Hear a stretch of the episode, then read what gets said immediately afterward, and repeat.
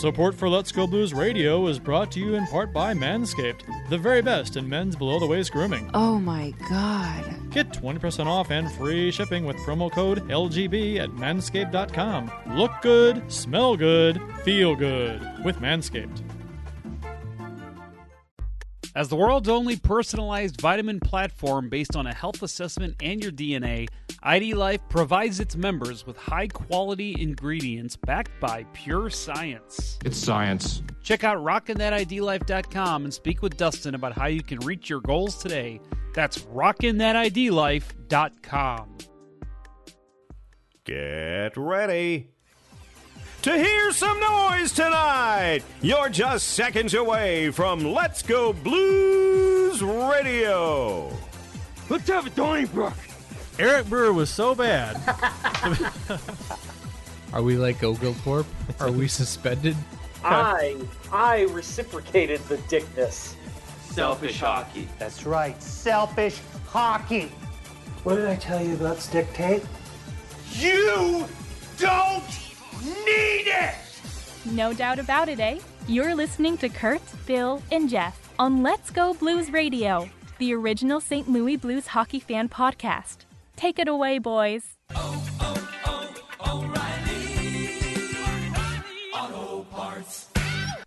Welcome to season 9, episode 22 of Let's Go Blues Radio. We're the often imitated but uh, never duplicated. What are you doing?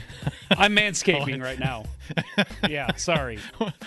We're the. I just saw a hand going up and down. I did not want to know. You've, you've not worn pants on the show before, so great. That's you're not supposed to tell that to the listeners.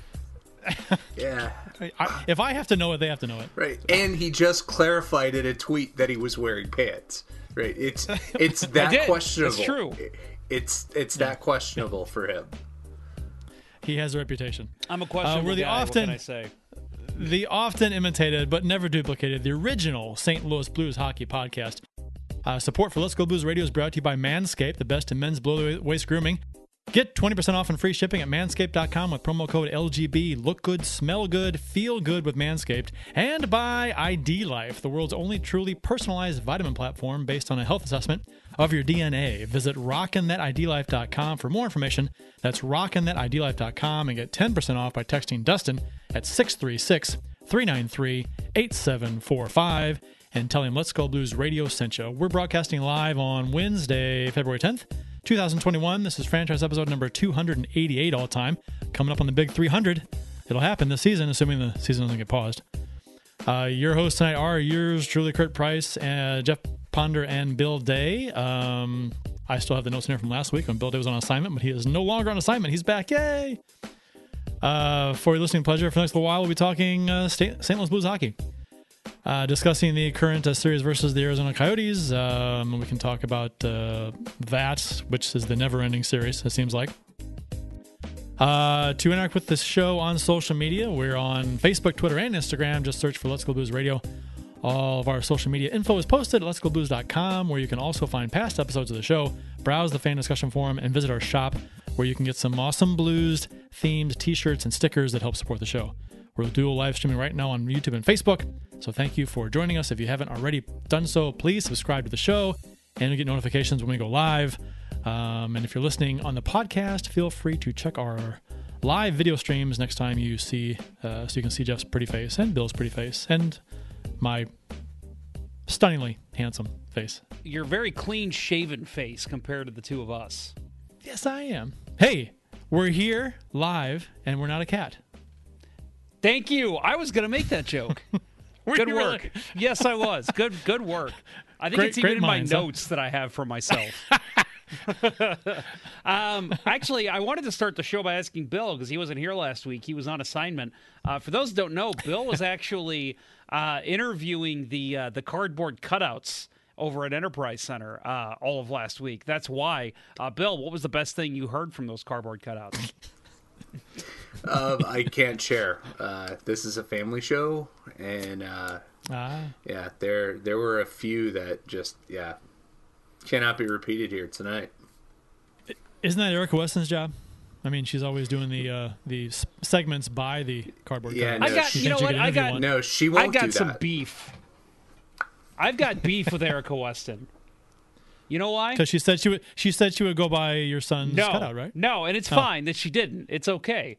But my beef with Erica Weston, and uh, let's be honest, it's probably with Fox Sports Midwest, is that she's at the same spot every single shot. So she's got the same cardboard cutouts around her every time. And it's like, move her around the arena or move the cardboard cutouts around. Like, it's it's weird to see the same people with the same cardboard cutouts every single time she's on the camera. Maybe. I. That's my beef. Uh, yeah. I agree.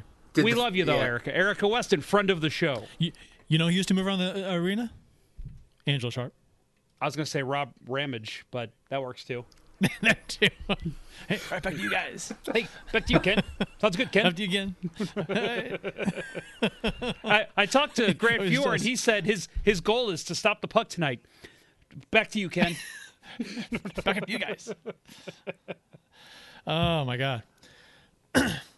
uh, we got some a lot of chatter in the uh, in the chat. Uh, we'll get to some of these questions in a minute. Um, we have a uh, winners to announce for the uh, our giveaway. Our uh, Stephen Walden print of uh, Ozzy Osbourne wearing the blues shirt, and uh, I got it right here. Let's see if I can put it up, get it all on camera there. There it is. Looks like he's being interviewed. It is. Uh, and uh, our winner is Bill Day. Congratulations, Bill Day. I'm honored. That is very Boston, very uh, Boston sounding answer. I'm honored. Uh, so we are giving that away. Um, uh, Stephen Walden announced, uh, I think yesterday, on uh, his winner. He drew from his uh, mailing list that people signed up for. April Mosley uh, won uh, his giveaway, his uh, print that he gave away. Same one we're giving away. And our winner is drum roll, please. Drum roll, please. I feel like uh, like uh, Clark Griswold on Christmas Vacation. Someone hiccup in the microphone. From uh, we, we what we did was we put uh, our Facebook uh, responses and our Twitter responses all together, uh, random generated a number and went down the list, counted, uh, and then we uh, it landed on Mike, and his handle it's from Twitter. It, his name is just Mike, and his handle is so yeah, Mike from Twitter. If you can contact us, no, his handle is at one B Terrace, T E R R A C E, one B Terrace. So uh, we'll be in uh, contact with you, Mike, to get your or shoot us a DM um, with your address, and uh, we will shoot you your print. Congratulations! Congratulations, Mike. That's awesome. It's a great print. I mean, Kerr, hold that up again. That thing's beautiful. Yeah, it really is. Look at that. Oh, love it. And it's made of print material. Sounds like a thunderstorm, probably. It it sounds That's- more just that's how annoying. That's how they did it in the radio days. The weather. Okay, you could stop. So look at, the, look at the quality in that print. Look at that. If I can see what I'm doing. Get real tight in there, real tight. Look at that. Oh, look at that. So for yeah, I'm sorry for you podcast folks. You're like, what the hell are they doing? Oh, and I didn't mention, uh, they are signed. So the, the by prints that by were Bill Day. By Bill Day. No, by Stephen Walton. yeah, signed by Stephen Walton. So that's pretty cool. Signed prints. Very cool. Congratulations, guys. Uh, to congratulations, congratulations to April Mosley and Mike from Twitter. One B Terrace. Adam Gold on Facebook says rigged lottery.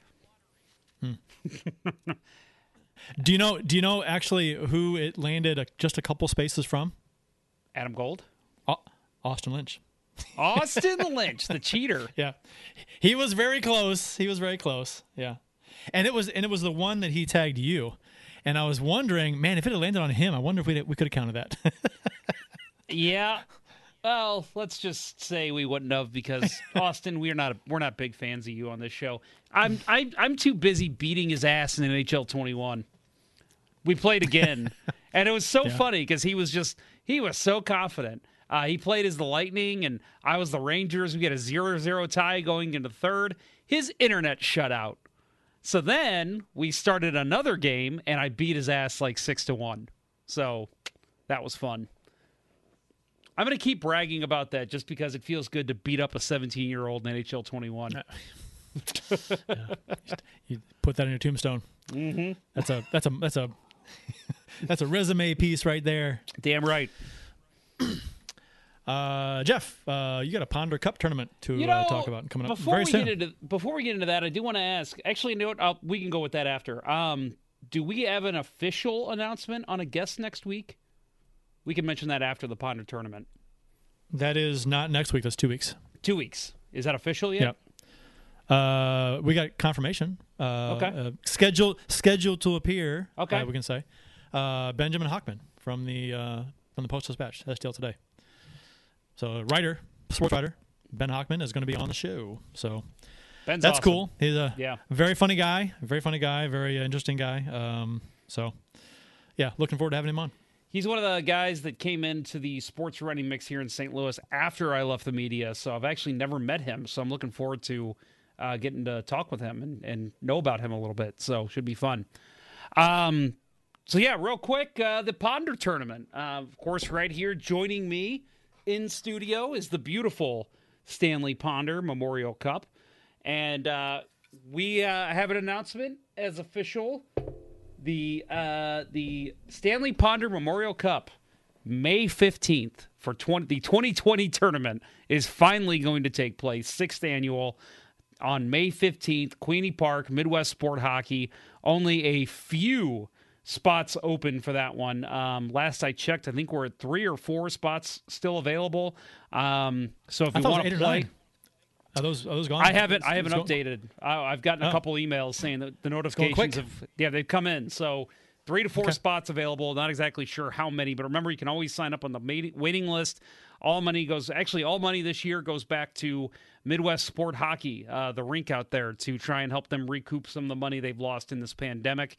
Um, of course, typically, and, and we're going to have some other things going on that's going to go to the leukemia research that. Um, that we've always done in the past. So if you're wanting to give money and make sure it goes towards that, I will uh, be be making everyone aware on social media how you can do that. But um, if you sign up, that money's going right back into the rink, which is very exciting because unfortunately, uh, you know, they're one of the businesses that has felt the sting of this uh, pandemic. But yes, very exciting, very excited to get going. May 15th. We're hoping some of us will have vaccines by then. We'll see. But it's a five team tournament.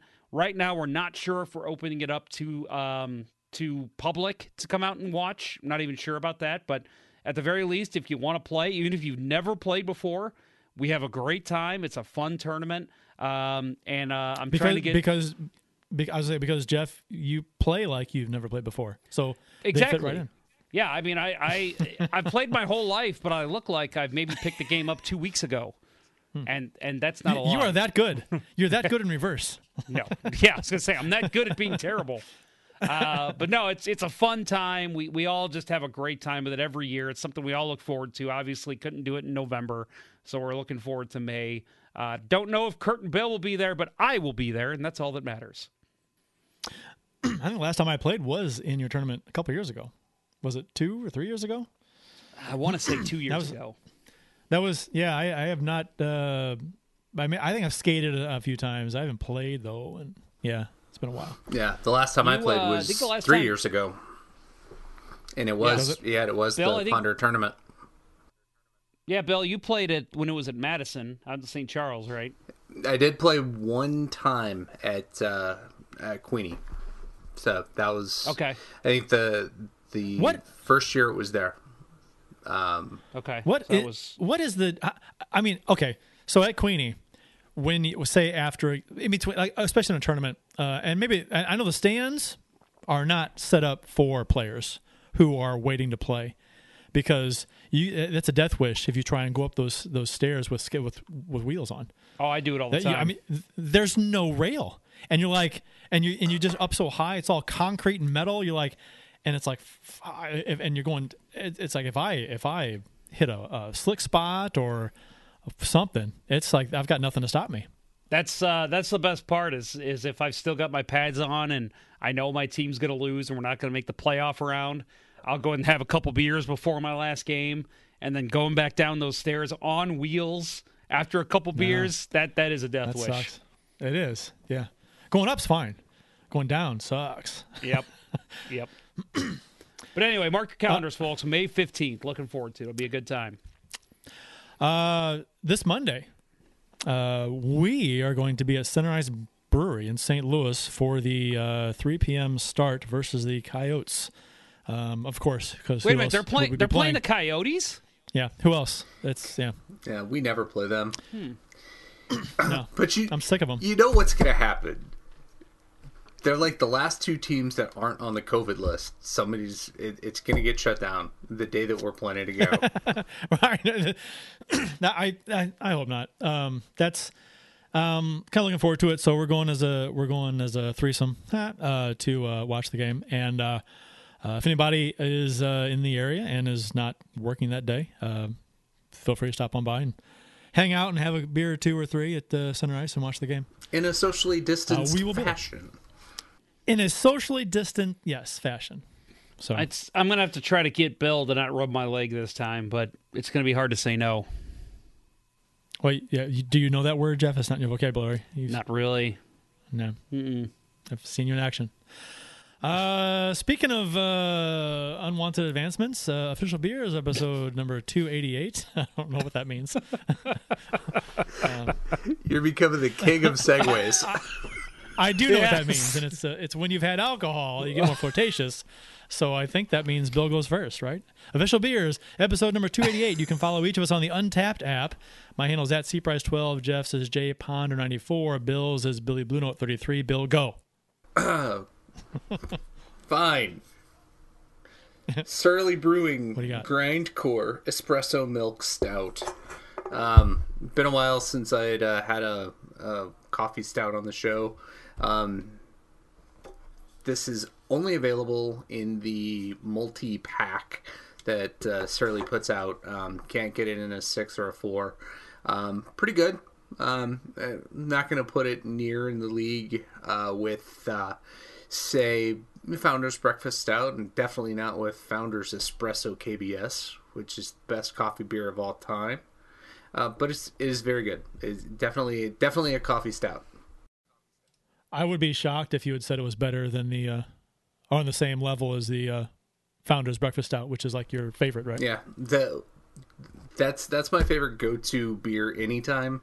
But uh, the espresso KBS is hands down the greatest coffee stout that I've ever had, and ever will have. I think. I'm, Ever will I'm- have, wow. I'm, gonna keep trying them, just to test that theory. Uh, Jeff, what you got? Well, out of my Center Ice Brewery cup uh, glass, I guess, I am drinking uh, a Ice Brewery pumpkin spice lager, which I don't think you can really get at this point. But um, Can you? I, yeah, uh, two times ago I was there and I, they had it, um, and it uh, it's good. Yeah, I think they're out. But um, but yeah, I had this. This was the last one I had in my fridge. I thought, you know, I I love this beer. It's a great beer, and I want to promote it. So again, if uh, they may probably don't have any left, if they do, great. But otherwise, uh, remember pumpkin spice season. Uh, Center Ice Brewery makes a great pumpkin spice beer. Uh, mine is the uh, Four Hands, another local local place um, in St. Louis. I got the caramel cookie, caramel coconut cookies milk stout from Four Hands. It's a play on the uh, Samoa's cookies from the Girl Scouts, which my daughter uh, selling Girl Scout cookies, and I uh, I did buy some Samoas, so they're not here yet, but so I'm having the beer. I should actually save one of these beers to have with the cookies when I get them and have them on the show. That would be cool. That would be smart. Yeah, it's good. This is good stuff. I like it. I, I'm a big fan of Four Hands. I was there the other night um, and uh, picked up a few things that they had for sale. Um, got the uh, s'mores uh, peanut butter chocolate milk stout that they had. I got a couple of bombers of those. Um, got some uh, caramel cookie. Uh, got some uh, toffee, I think, toffee cookie stout. Yeah. So, yeah, But did you get any of this year's Madagascar? That's the question. no, I you did. Yeah.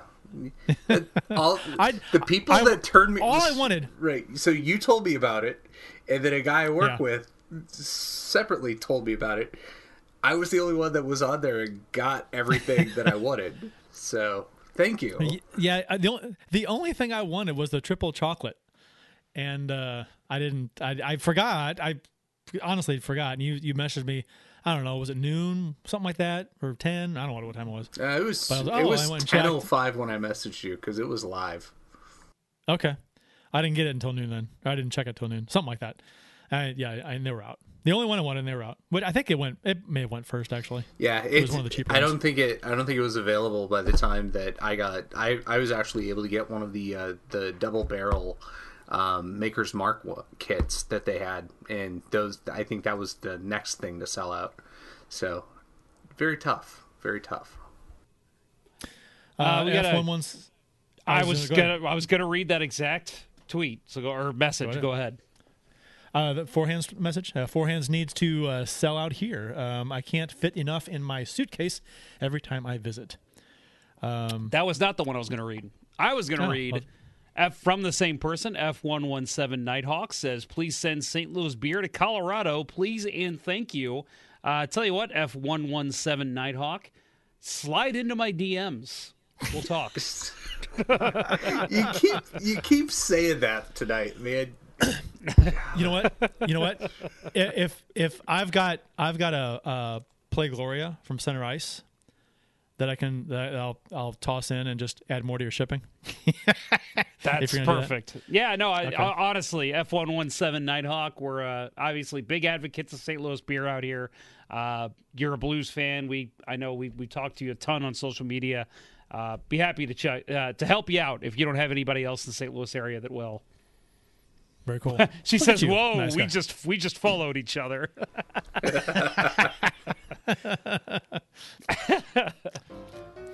uh, a care package to Colorado. Um, uh, today in Blues history, courtesy of the at STL Blues History Twitter account, February 10th, 1989, Mr. Dan Kelly passed away. Um, and this is uh, from the uh, STL Blues History Twitter account. Obviously, uh, he said, For me, there will never be an equal. He was, is, and always will be the greatest hockey announcer there is or was. Uh, thanks for all the memories, Mr. Kelly. Um, yeah, and I, um, I've heard enough of him to uh, uh, love his calls. Um, I, I mean, his, what I was, I was what 15 when he passed away. Um, I didn't get a ton of exposure to him as a kid. A couple years, a few years when I was a big hockey fan. So, um, but yeah, sad day, 1989. And he uh, passed away pretty uh, soon. Uh, he like he broadcast games like up until he died.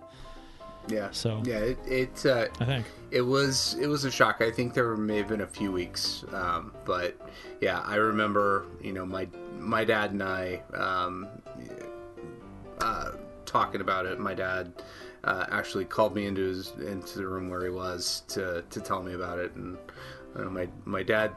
My dad has this voice that every time he uses a certain tone, I know what's coming next.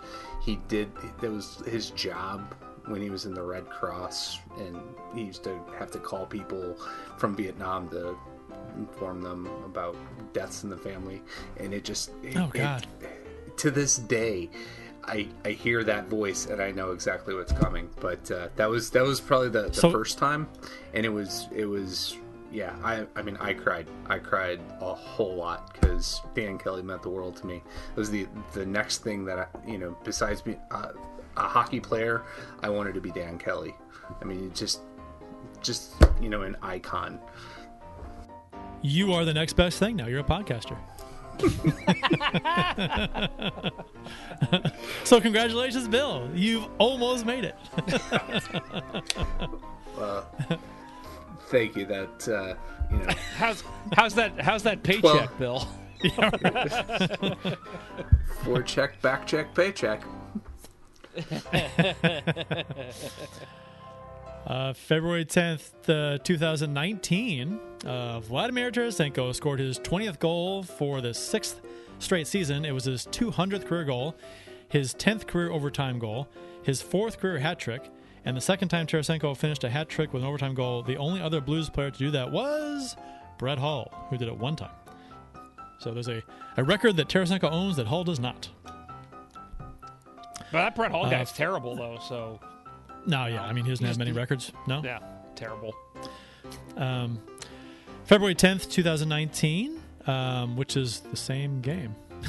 Jordan Binnington, wait, February. Well, 10th, same day, same day. Same day. Sorry, same day. I have the wrong year. 2000. What do I have? 2000. No, no, that- 19. No, you're right. You're good. It's It's right. It's just Jordan not. Benson- It's yeah. not game related. It- Yeah. Right, right. Okay, I got, I got you. Jordan, uh, February 10th, 2019, Jordan Binnington was named the first star of the week ending uh, February 10th. So Binnington was the first Blues goalie to be named first star since Chris Mason, which was March 30th, 2009. So Winnipeg Jets years- great, Chris Mason. 20 games played Mason- with the Winnipeg Jets. Mason had some. Mason Mason was good here. That was he was a great surprise. yeah, I mean, good. He was really good. He was he was part of that team, that 2009 team that that took us into the playoffs, and still can't get past the the uh, goal that he let up against Alex Burrows. Though that that was a backbreaker. Vancouver. Yeah. Yeah. That, uh, that I, I, I, I still I'll never forget the conversation I had with, with Chris Kerber about that. He goes, "We won too many games Yeah. because we Yep. finished.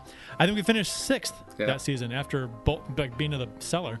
And he's like, "If we had finished seventh or eighth, we'd have won the second round." Yeah. I yeah, I don't remember who it was, but I remember thinking the same thing when it happened. I remember they won like the last two games of the year, and I thought, man, I wish they would have taken seventh or eighth. I did not want to play Vancouver, and Right. that's that's who they lined up against. February 10th, 1981, St. Louis Blues goalie Mike Liut named the MVP of the 1981 NHL All Star Game. Uh, the uh, four to one Campbell Conference. Uh, the Campbell Conference won the uh, game four to one. Liut stopped all 25 shots he faced in the 31 plus minutes, which is unheard of in an All Star game in NHL. Uh, video of Dan Kelly presenting Mike Liut uh, with a Toyota Celica is posted on the on the Twitter account. So the winner gets a Toyota Celica Supra. Sorry, Toyota Celica Supra. It uh, you know what um, the uh, uh, oh, who was it um, who what which Blues player was the MVP of the All Star game and they gave him a cow. It was Gary Unger. Red Berenson, Gary, Unger. That's right. Gary Unger. Gary Yeah. Unger. he was presented with a cow. My, how far we've come. What do you get now? Like a Hummer? A Humvee. Humvee, not a Hummer. A Humvee. You, you probably That get a Hummer too, but Jesus. Yeah, I'm sure you do. Yeah. At some point, right. From someone. yeah. Uh, No, I'm it's, sure it's a long line you, of people. you get a Honda. It's it's the Honda NHL Yes, All Star Game. Yeah. Gotcha, gotcha, gotcha. Honda. What's the what's a cool car that Honda makes? Uh, Is there one? The what what They make it? good cars. Yeah, they, I've I've driven a Honda for the past thirteen years. They make great cars that last forever. Yeah. just not Sure. fancy. That's what meant, that's what I meant. Not a fancy Right, car that an NHLer is going to drive. Not your flashy. Right. Right. That's what I was getting Right. at. Your flashy, fancy cars. Yeah, I think didn't Uh, didn't the winner uh, the MVP la- when it was here last year? It was the Passport that that crossover SUV that they have. I don't know. That's my recollection. February 10th, 1990, Vincent Riendeau is, gets his first NHL shutout. Gino Cavallini got his first career NHL hat trick. Brett Hull tied St. Louis Blues team record point streak at 19 games plus uh, and power play goals with 19. Uh, as the St. Louis Blues uh, beat the Devils 7 to nothing back when the Devils sucked. Devils. Go Devils. Uh, I don't. Uh, be, yeah, be, before uh, Brodeur came along, that was a. Uh, All right, Bill, all right, Bill. Let's see this. Uh, who was in goal? I'm going to go Chris Terreri. Uh, for the Devils, February tenth, nineteen ninety, uh, either Terreri or Sean Burke. But are you looking it up? I'm I, looking I it think up. you, I think you could be right. Yeah, I mean, while while I'm looking it up, though, I, I'm I'm wondering if um, somebody like Vincent Riendeau or, or Chris Terreri has ever considered uh, taking care of their body and uh, making their wives very happy. I'm telling you, you better be prepared because when I yank it out, everybody in that audience, with the exception of my wife, is going to be running for the exits. Hey, fellas, we are in the thick of winter and a storms are brewing. It looks like one to three inches are in the forecast when you trim that hibernation bush that's taking place in your pants. Luckily, our partners at Manscaped specialize in products to make sure you're walking around town with beautiful snowballs. The Lawnmower 3.0 trimmer is the best hygiene tool for the modern man. And because of their ceramic blade and advanced skin safe technology, snags on your snowballs will be reduced. It's also waterproof so you can trim in the shower or jacuzzi if you're a savage. Get 20% off and free shipping at manscaped.com with promo code LGB. That's 20% off and free shipping at manscaped.com with promo code LGB. Thanks, Manscaped, for making our winter wieners look so good. It's a hard life picking stones and pulling teats, but sure as God's got sandals, it beats fighting dudes with treasure trails. Uh, Chris Terreri was in goal for uh, the New Jersey Devils, and uh, Sean Burke was his backup. So, Bell, we nailed it.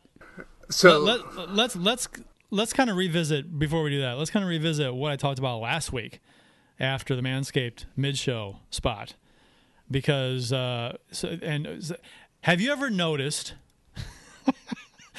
uh, how nasty nose hair and ear uh, how how nasty nose and ear hair is? In fact, this is a fact, and let me know if you have heard this.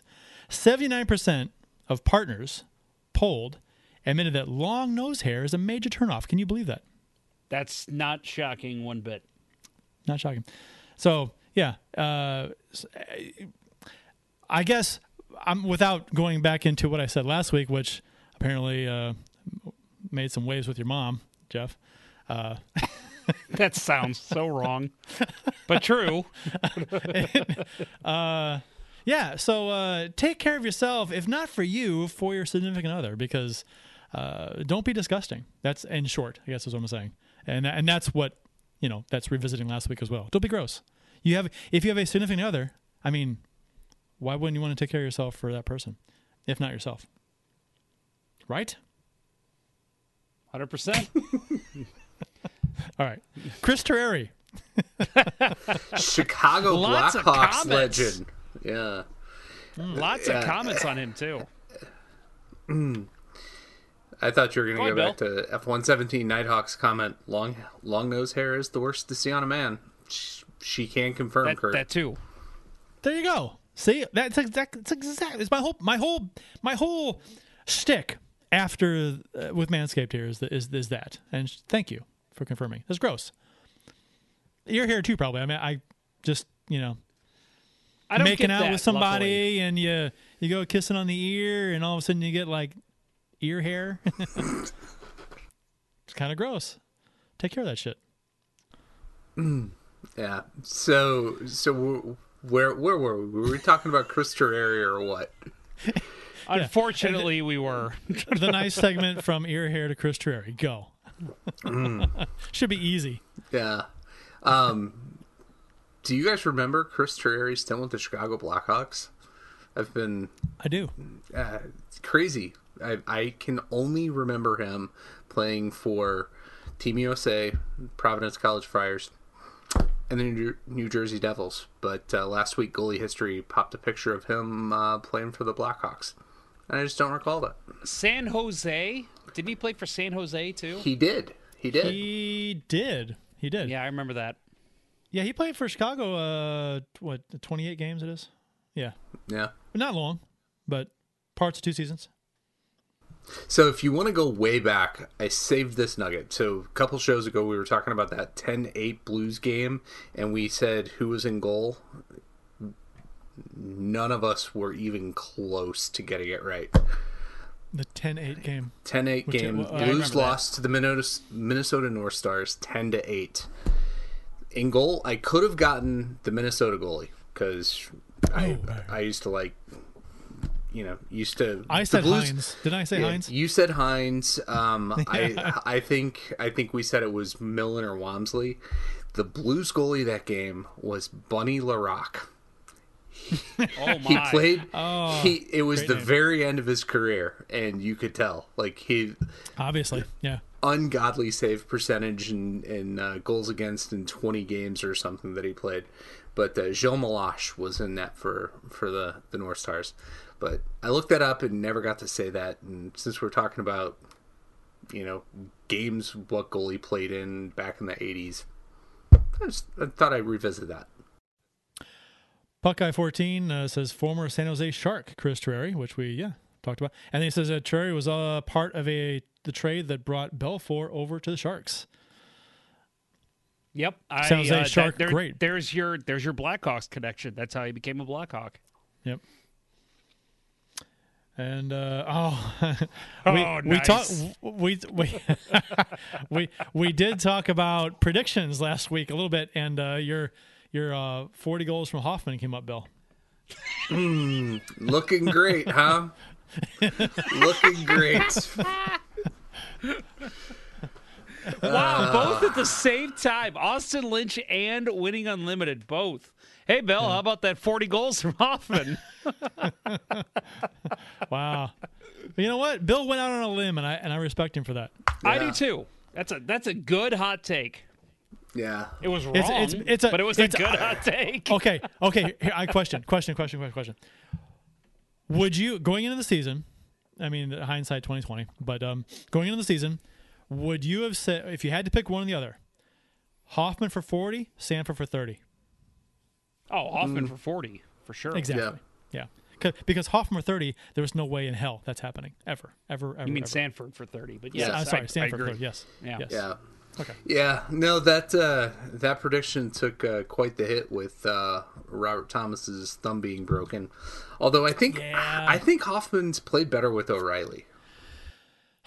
Yeah, he's. I mean, he scored more.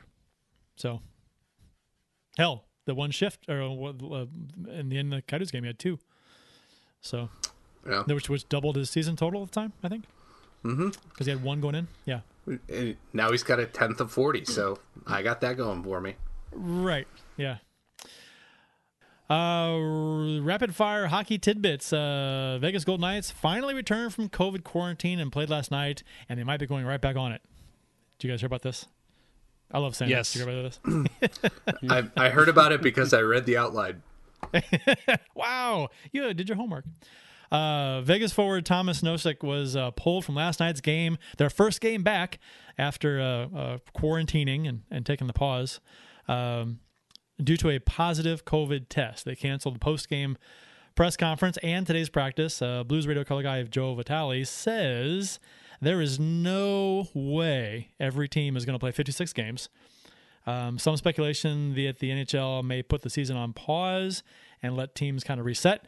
Uh, teams that have or had had players on COVID protocol this year, there's a lot. Was 22 out of 31, something like that. Teams uh, have had players on the COVID list, and some of those teams have had to shut things completely down. So, um, I, I hadn't I in the back of my mind I was I was like, well, even if you know some teams are having issues uh, with players, you know they got the taxi squad, which apparently is might be useless um, since they're all practicing together. Um, but uh, I didn't think that they were they would actually you know pause the season or uh, there'd be an issue with getting the season in. But apparently, some people are concerned now that um, they may have to pause the season at some point, or uh, and uh, some teams may not even play 56 games. I I disagree 100%. I think um, now the NHL has had some issues in New Jersey and Buffalo, Minnesota. with players testing positive and and them basically not canceling the game and um, players obviously spreading it to each other. There's been some issues, but again, going into this year, I don't think anyone really thought this was going to go 100% smoothly like the uh, the bubble did. It's not a bubble anymore. No, but so but you're going to have these issues. But the NBA is not having near the issues the NHL is, which is kind of they were talking about that as a, as a comparison, and how bad it is. Like like I, I, they, they knew it was going to be they were going to have cases, a lot of them probably, but I don't think they expected it to be quite like this. They're having some scheduling Yeah. issues bad. I'll just say on this real quick that um, I think I, I I mean I respect Joey Vitale's uh, opinion on this, but I think he's wrong. I think the NHL is going to do best by their uh, their TV contracts that they are going to play 56 games because they are already unhappy that they were going to not do an 82 game season. So I think they're going to stick to the 56 games. Do they take a pause? Maybe. I don't think they will, but I, I, you know, I think they've again, I think they've scheduled it enough, and you know, I know they've said we want the uh, cup to be handed out. What they say, end of July. We'll be having the the draft shortly after, and they've got this timeline. There's nothing sticking them to that timeline. I think if they say, let's take a pause, let's take a two week break, everybody quarantine, let's get back at it. I think that we could still see the NHL say, okay, well, then tell you what, we're going to push the whole thing back two weeks. Cup be handed out in August. Um, you know, maybe we start the season next season in November, which they won't admit for a long time. Did you see? But did I, you see what they, what they said about they want they've they've come out just like the past couple of days said they wanted to start next season October 13th I think it was. They've already tried to. Yeah, that's not going to happen. I, I don't think so either. I I think I think at, at best we're going to see a November start, which would be great. But again, we've talked about this on the show before, back when they were doing return to play. I don't they're not bound. I mean, you're not yes, you want to start seasons in October and have it end in June, but you're not bound by that. What what says that you have to do that? We have the technology to be playing ice hockey Ooh, Jason Miller. in the summer. It was pretty clear. Jason Miller has a take on that. Uh, he says the problem is the league wanting to finish the season before the Olympics start in mid July. So I don't think they. I I mean, I guess with NBC that that that's the case. Isn't the NBC contract up at the end of this year? uh, I don't know. Well, I could be I know on that, but- NBC's completely redoing. I, I don't think it is up, but NBC is completely redoing everything. They're doing away with NBCSN. All the sports franchises are going to be pushed to um, USA Network, and then Peacock Premium um, for for a lot of their streaming. Um, but that that is a good good question. But is that is it the NHL that wants to finish before the Olympics, or NBC that wants to finish before the Olympics? Probably both, because, because but Brian Roberts in YouTube chat says uh, they have to be done before the Olympics. All NBC channels uh, will be shutting down. Uh, uh, will, um, be full of Olympic coverage, so which makes sense.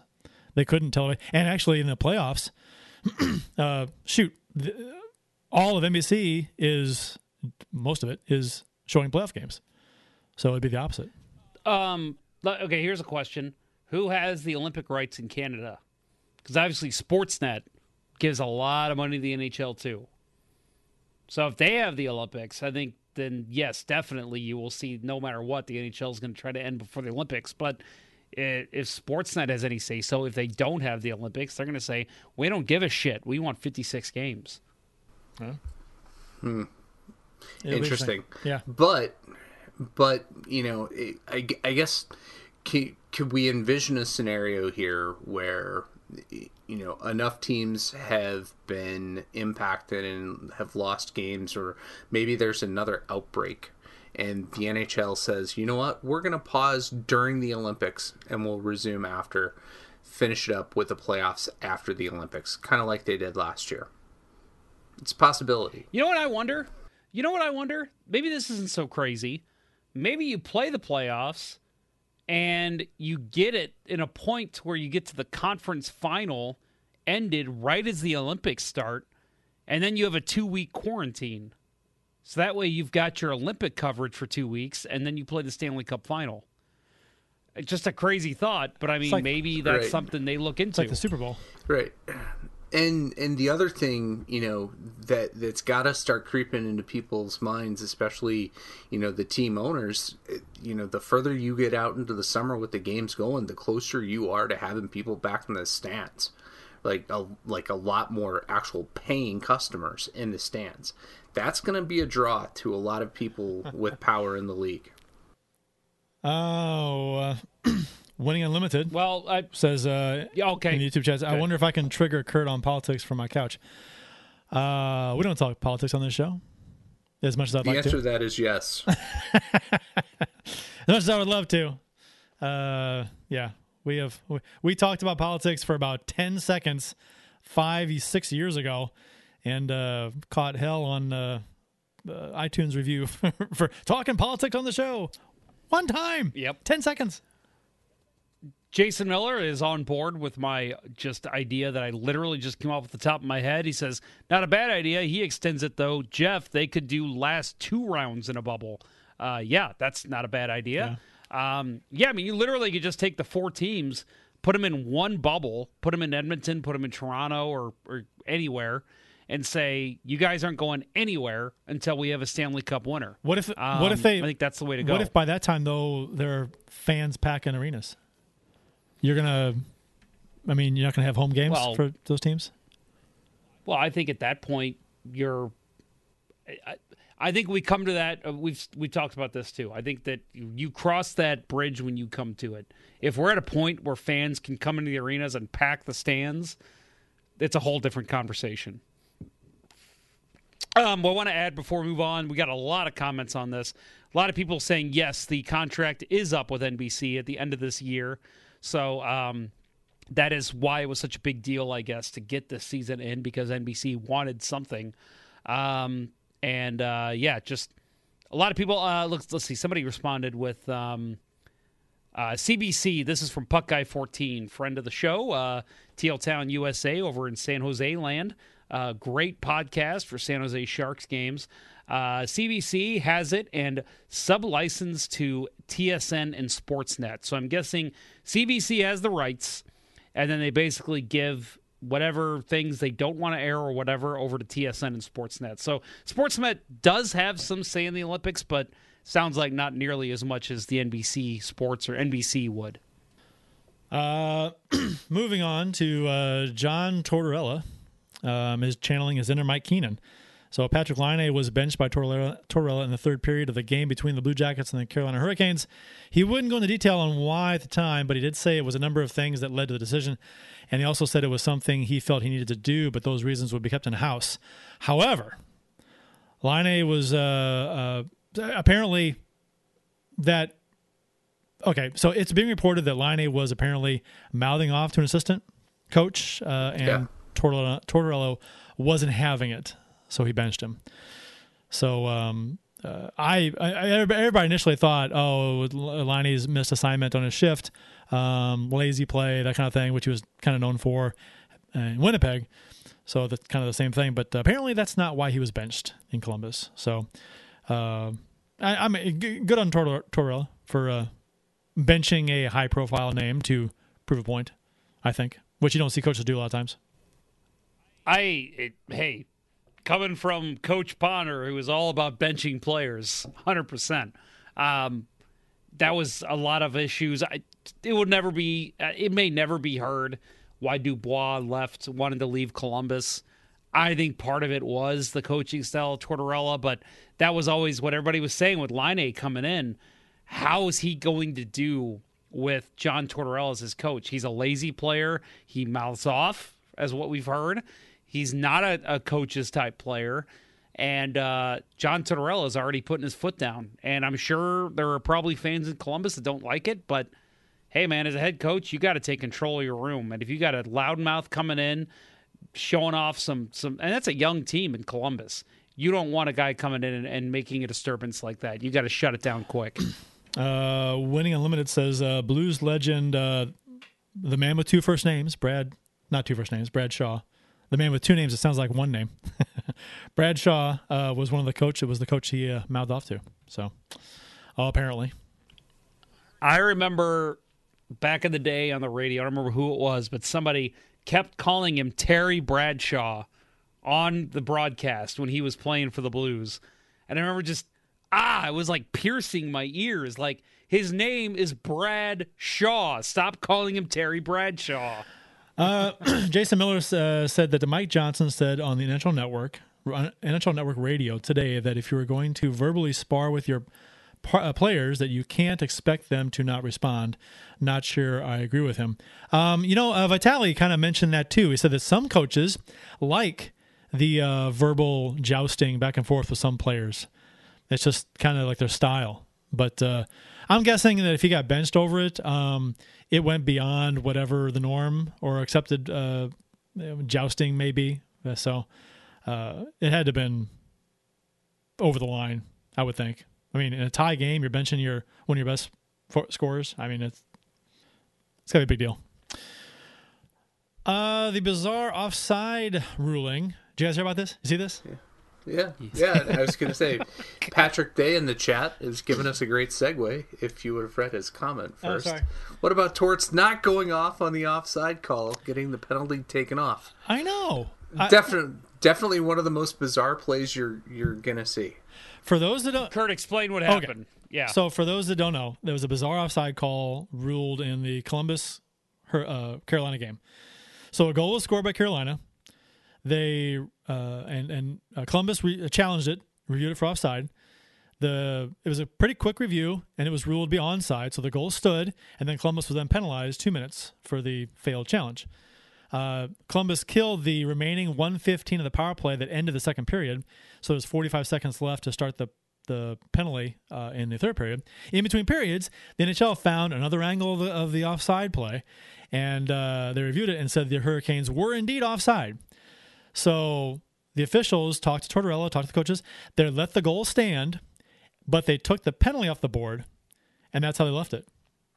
And I thought, I thought, okay, first of all, this is how there, there are two options here to me, and neither of which was used.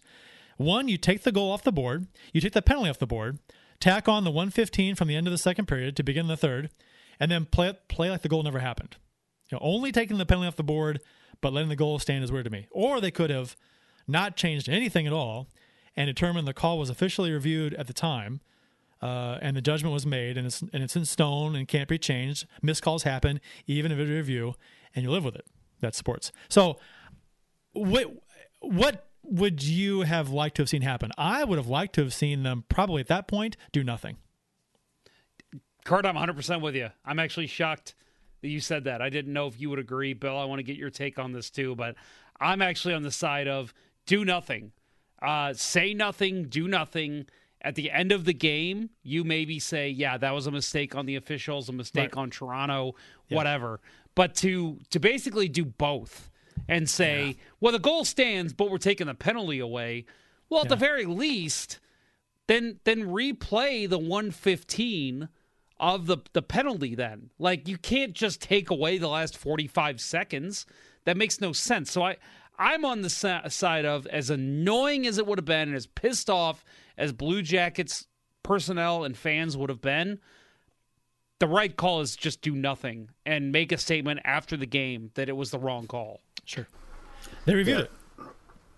Yeah, no, I'm I'm 100% with you guys on this. You know, it, it's mistakes happen as fans we hate it but mistakes happen in games. Um, you get the wrong call. And you know going back and watching that video um, that uh, the youtube video of it um, the clip that we had it looked like and, and i'm wondering if this might have been what happened but uh, the replay that was uh, that they started to show was the wrong play and it was a clear onside play. So were the linesmen looking at the right play? And they determined once they got back there, oh shit, we weren't looking at the right thing, so we have to do something. I, I think that's the wrong thing to do. You make a mistake, yeah. you live with the mistake. But, you know, go back and look at the box score in this game. No penalty exists. You know, you, you can see the you know, the the goal and you know with 115 left in the the period but there's no record of a penalty even though columbus played yeah. for a minute and 15 seconds with four skaters. You at least right you at least go back and play that last minute and 15 from that goal on. But sure. Yeah I, I mean i don't think that i don't think that you know in i don't know if there are any you know rule book wonks out there that can clarify. I don't think there's latitude for the referees to do what they did. Unless they got it from Toronto, I'm sure they did. Uh, and yeah, and, and it's it's uh, for those that don't know, um, it is not that uncommon for something goofy to happen at the end of a period where fans load to the ice, or if there's a really a, a problem that takes a long time to fix, like broken glass, longer than normal, late in the period with a minute, two minutes left, something like that, they'll tack that that time onto the third period and they'll just take the, the in between breaks, in between second and third period to fix whatever issues on the ice, and then and then tack that leftover time on to the third period, and they'll play out that minute or two, whatever it is. The horn blows, play stops, switch ends, and then continue. That's the way they do it. Uh, they've done it. It happens every year. Uh, with, right. You know. Right. Glass so, breaks towards the end of the period. You're going to pause it. Right. Right. Yeah. Good news, guys. We've got our comment of the show already. Uh, AC generator already. It's ten twenty five at night. Yeah, uh, we're an hour in at least.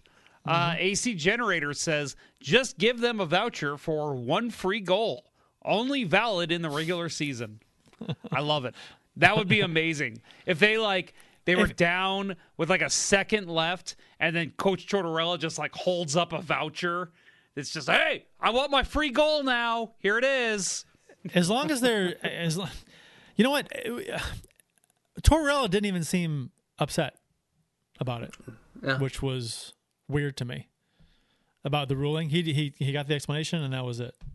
He's probably Yeah. just tired of getting fined. I, guess, I don't know. Yeah, that's that's uh, Brian Roberts threw that out there in the in the chat.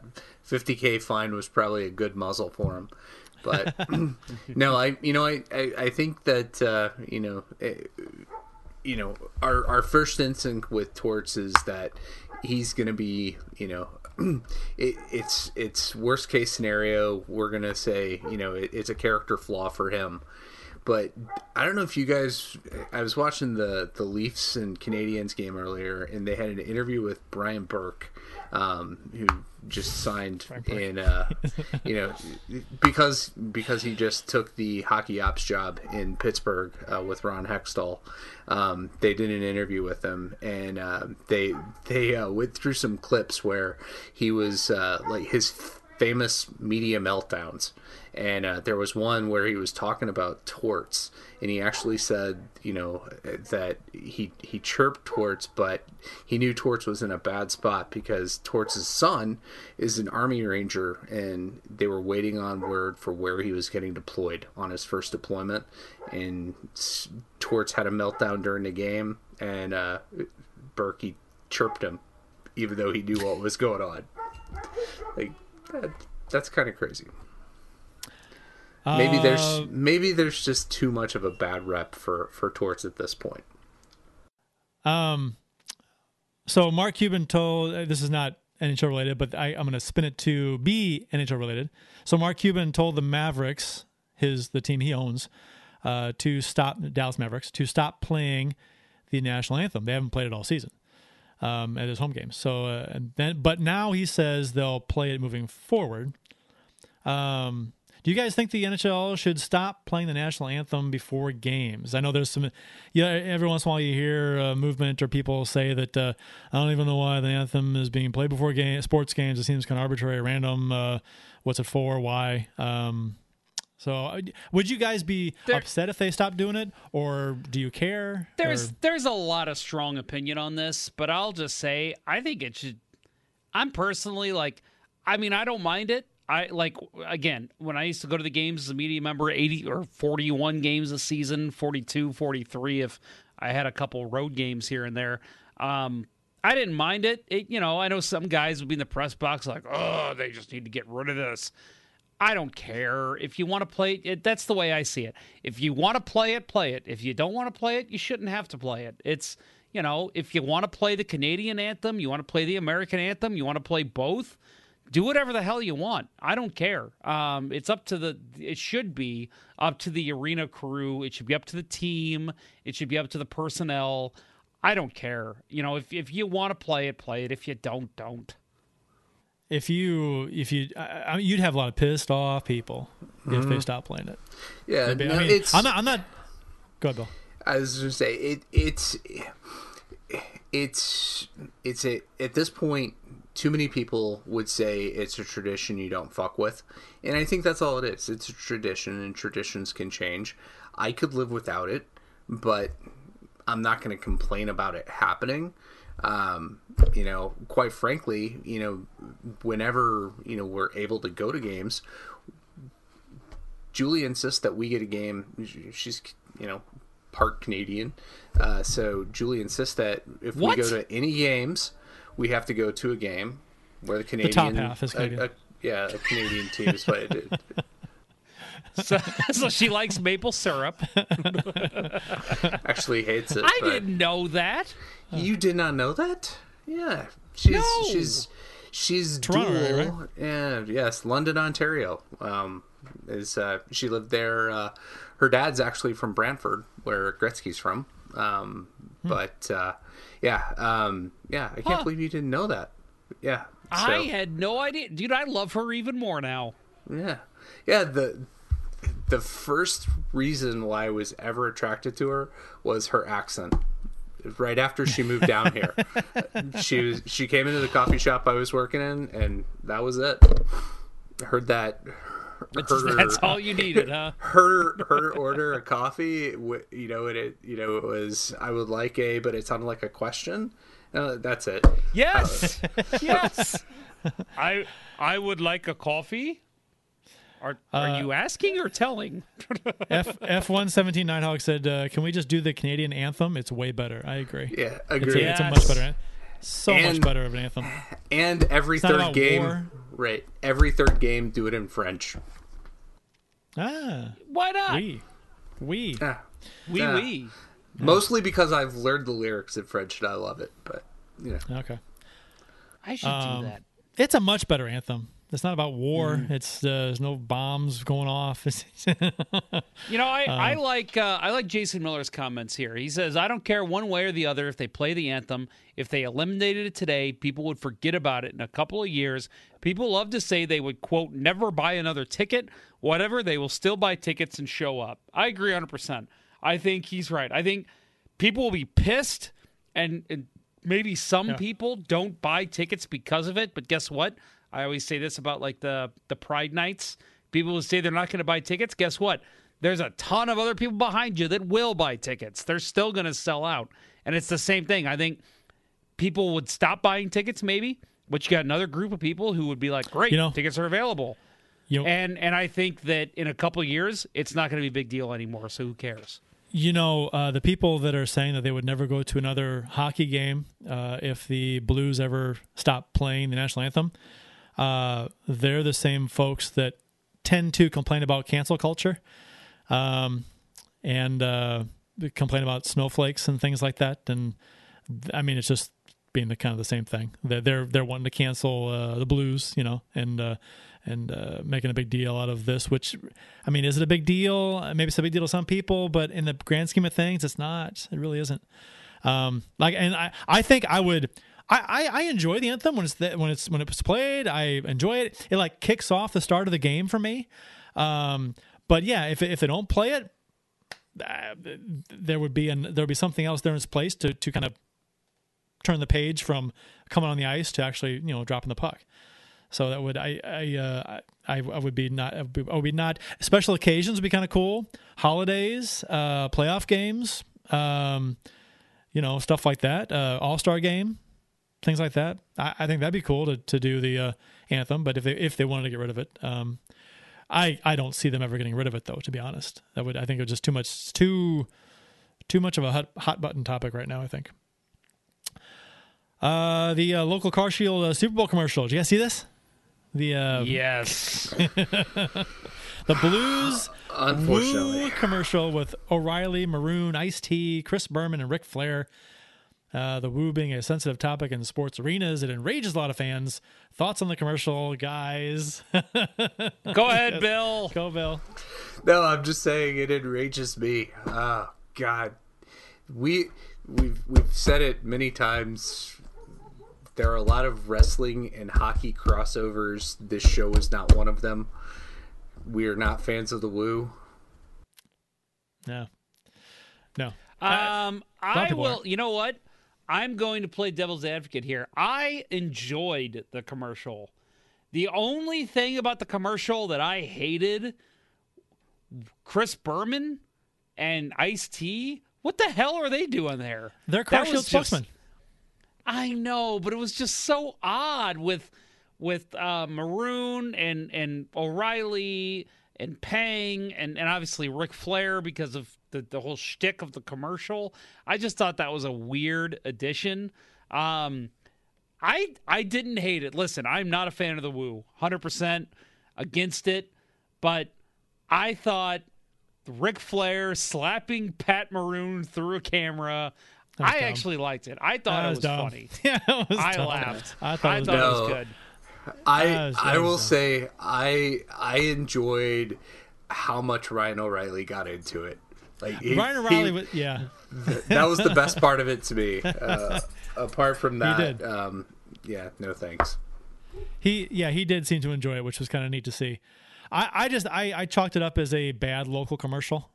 You know, the, I mean, all the Car Shield ads are kind of they're cheesy. They're the acting is terrible. Um, it just kind of has the whole theme, and it's just whatever. And it and uh, and it just yeah, adding on top of that the woo. I just yeah, okay, no thanks.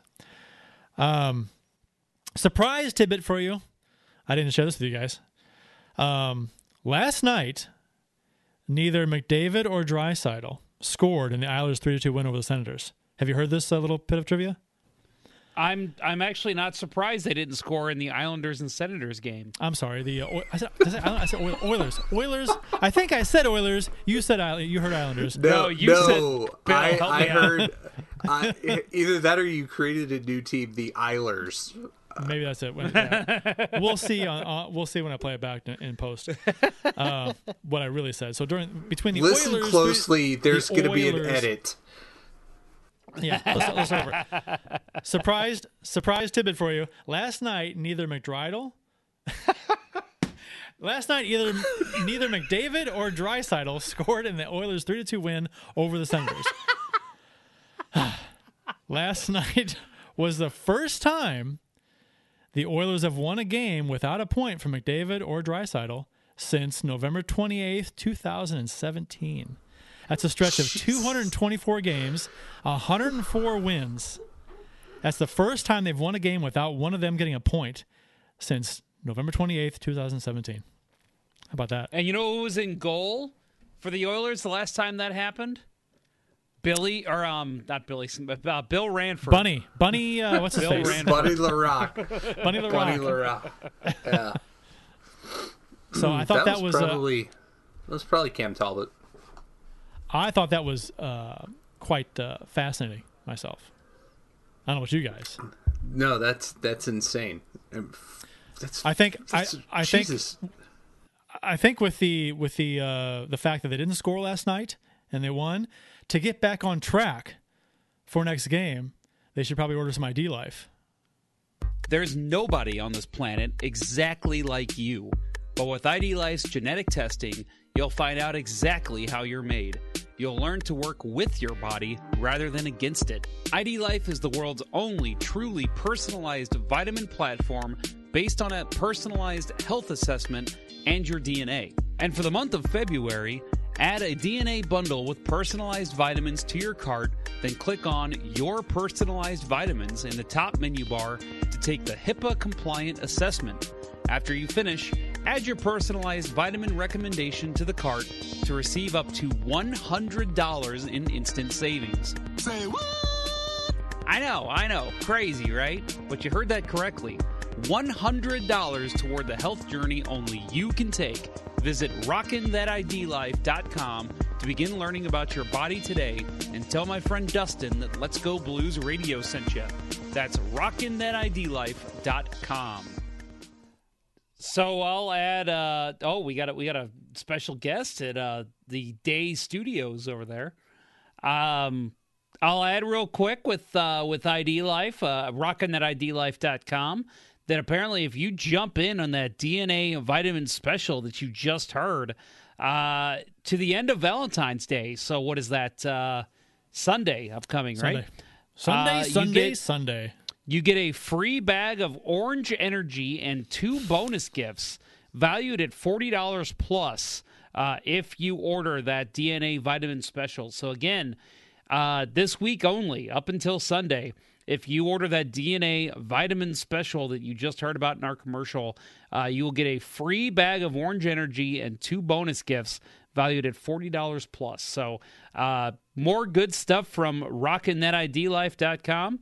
And um, again, big uh, big supporters of them because they they provide great stuff for us. I don't know um, what your guys' favorite is, but I've been really rocking that energy that uh, that I've been I've been ordering. I ordered another uh, batch that'll be coming to me hopefully in the next couple days. And the beauty too is that it comes from uh, Irving, Texas, so it's only about you know you ordered your standard shipping, which I have the free shipping because I'm a VIP member, and I usually order enough to where it's free.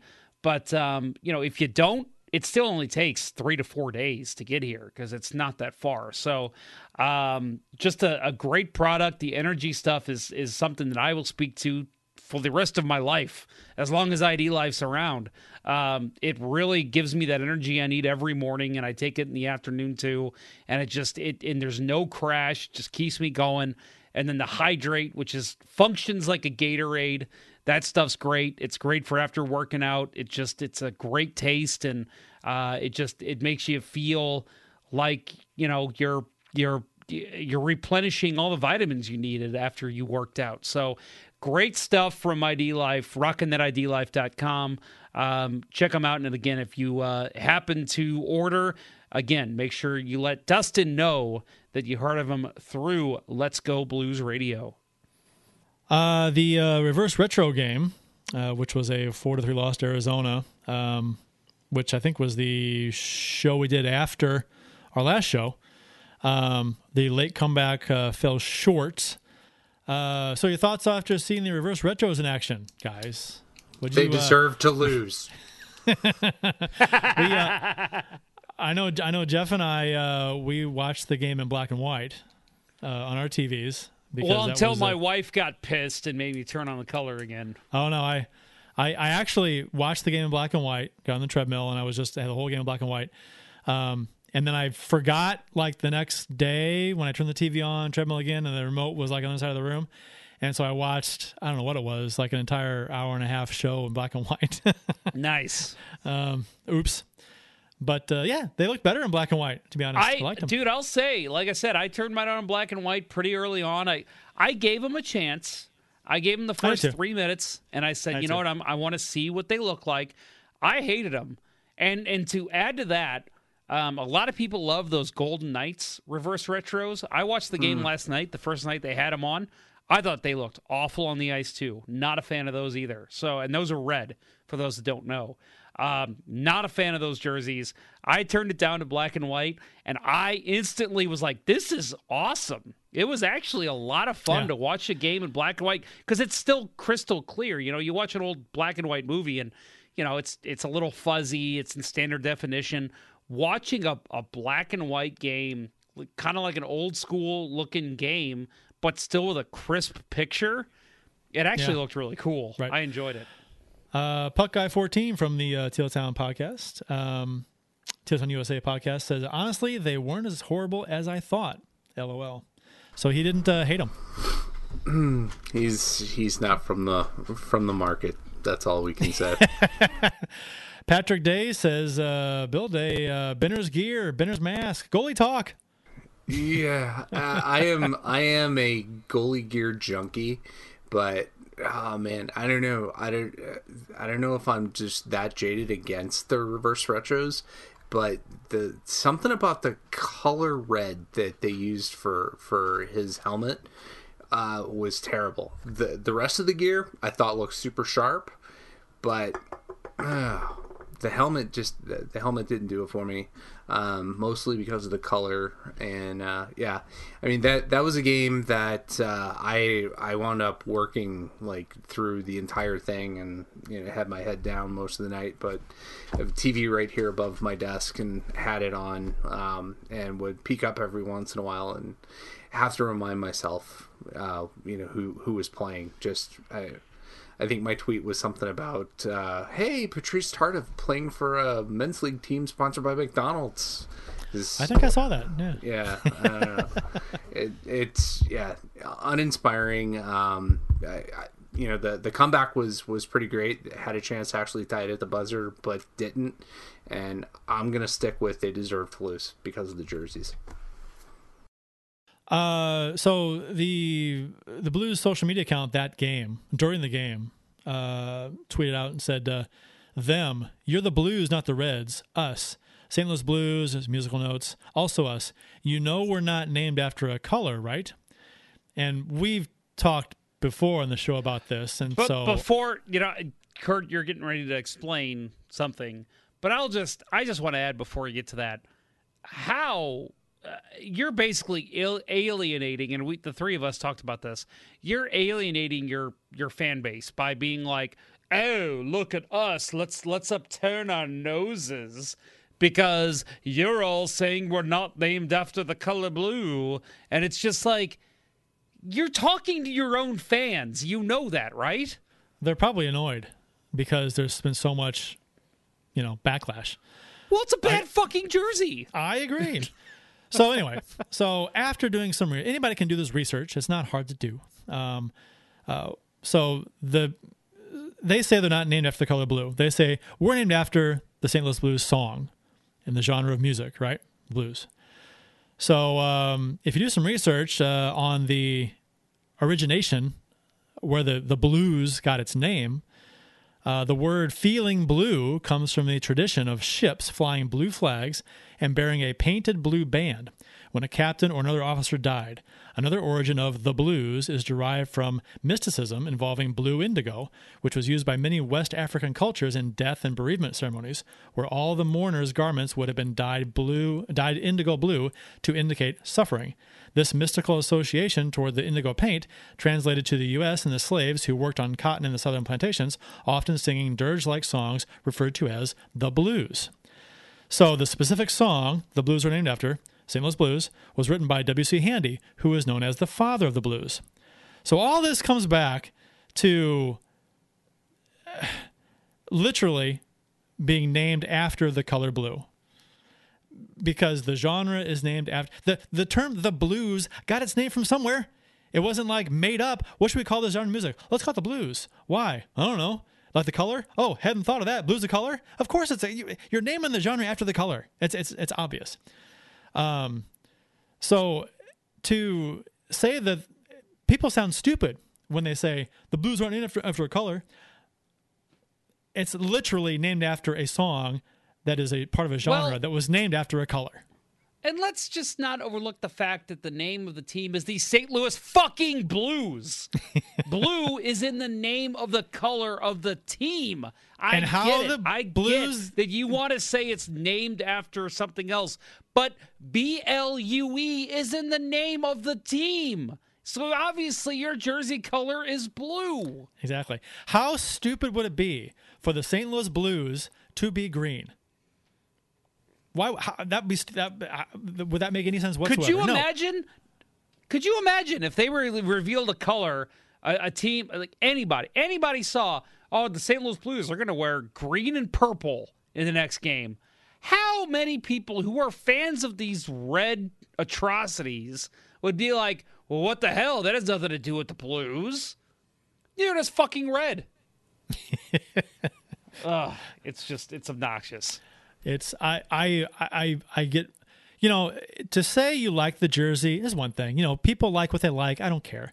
A lot of people like the jersey because it's a retro reverse of when they first became a fan. It's nostalgic to them. That's fine. I appreciate that. It's it's it's sentimental. I get it. That's fine. But uh, when you go off on somebody who says uh, we're not named after a color, don't be stupid. They, they they are named after the genre, which is named after a, uh, the team, the song, which is part of the genre, which is named after a color. It's all stems back to the color What, fucking blue. uh, Curt, let me ask you. You're a graphic design guy. You design a lot of the graphics here for Let's Go Blues Radio. What's the one color you seem to use all the time for your graphics? In this for for uh, pushing our show and uh, podcast and whatnot, Mm-hmm. uh, that'd have to be blue. I don't know. But but but we're named after the team. We're not named after the color blue. So Right. why Let's Go Blues Radio is named after the team, the St. Louis Blues. We're not saying Let's Go Color Blue. Why would you do that? That makes no I see- sense. I see what you're saying. So we should be red, right? We should be whatever the fuck color we want, right? And here's the deal. Just because blue is in our our our show name doesn't mean we should use the color blue for anything. And you know what? I think the one of the problems I had, uh, wh- I don't have. You know what? Honestly, I don't have as much of a problem with these jerseys being red as I do with them choosing the clown jerseys to be the retro reverse this year. I think since they went clown last year for the throwbacks, they should have gone different style for the retro reverse this year. That would have been 100%. so much better. Um, they could have gone retro reverse blue yellow yellow blue whatever. Um, I, I don't know, I, or two tone blue to do. So I, you know, you know what I did? Uh, what I showed my wife the other day. So I actually went in. I took a picture of because she's a fan of these awful atrocity jerseys. And I actually um, took the color blue out of the sleeves and the bottom of the jersey and turned them black on Photoshop. And I said, What do you think of these? And she didn't like them.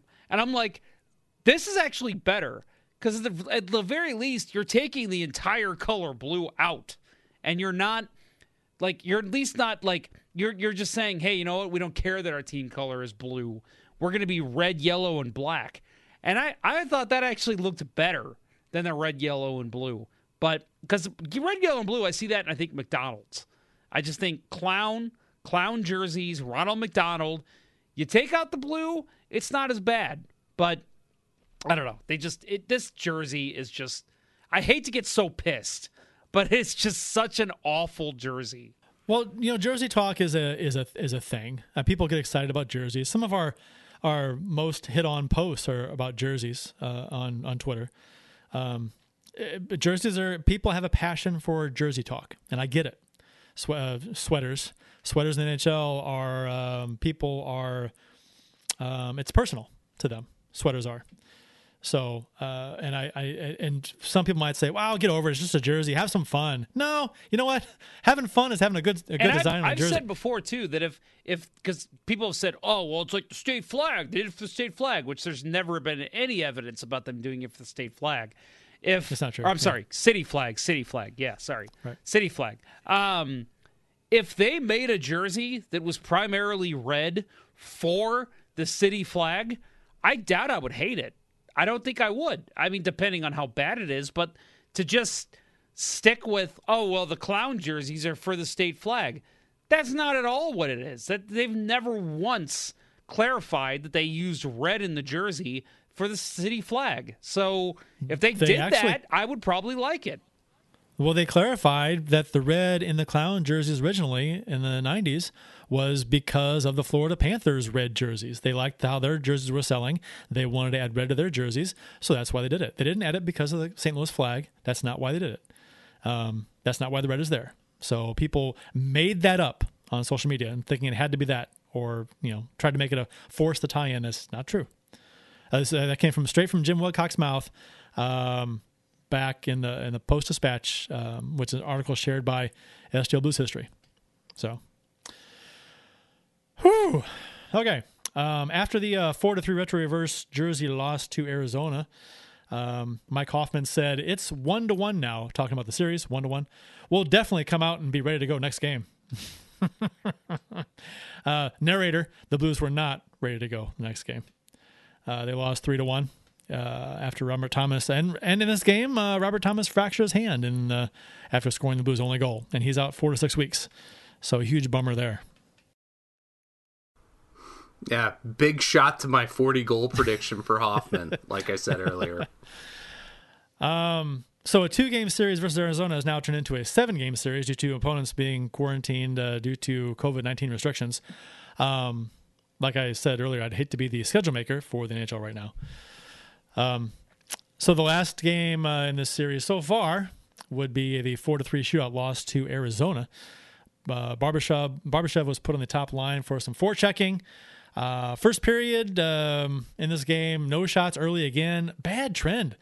Getting off to bad starts in games. Um, 11 minutes before we got our first shot on goal. Yeah, even though we did score first, O'Reilly got the Blues uh, uh, on the board with a power play goal. Uh, one nothing lead. Um, Tocchet was upset about the high stick. Do you see this? Upset about the high stick that went into Bortuzzo's neck that gave the Blues the power play.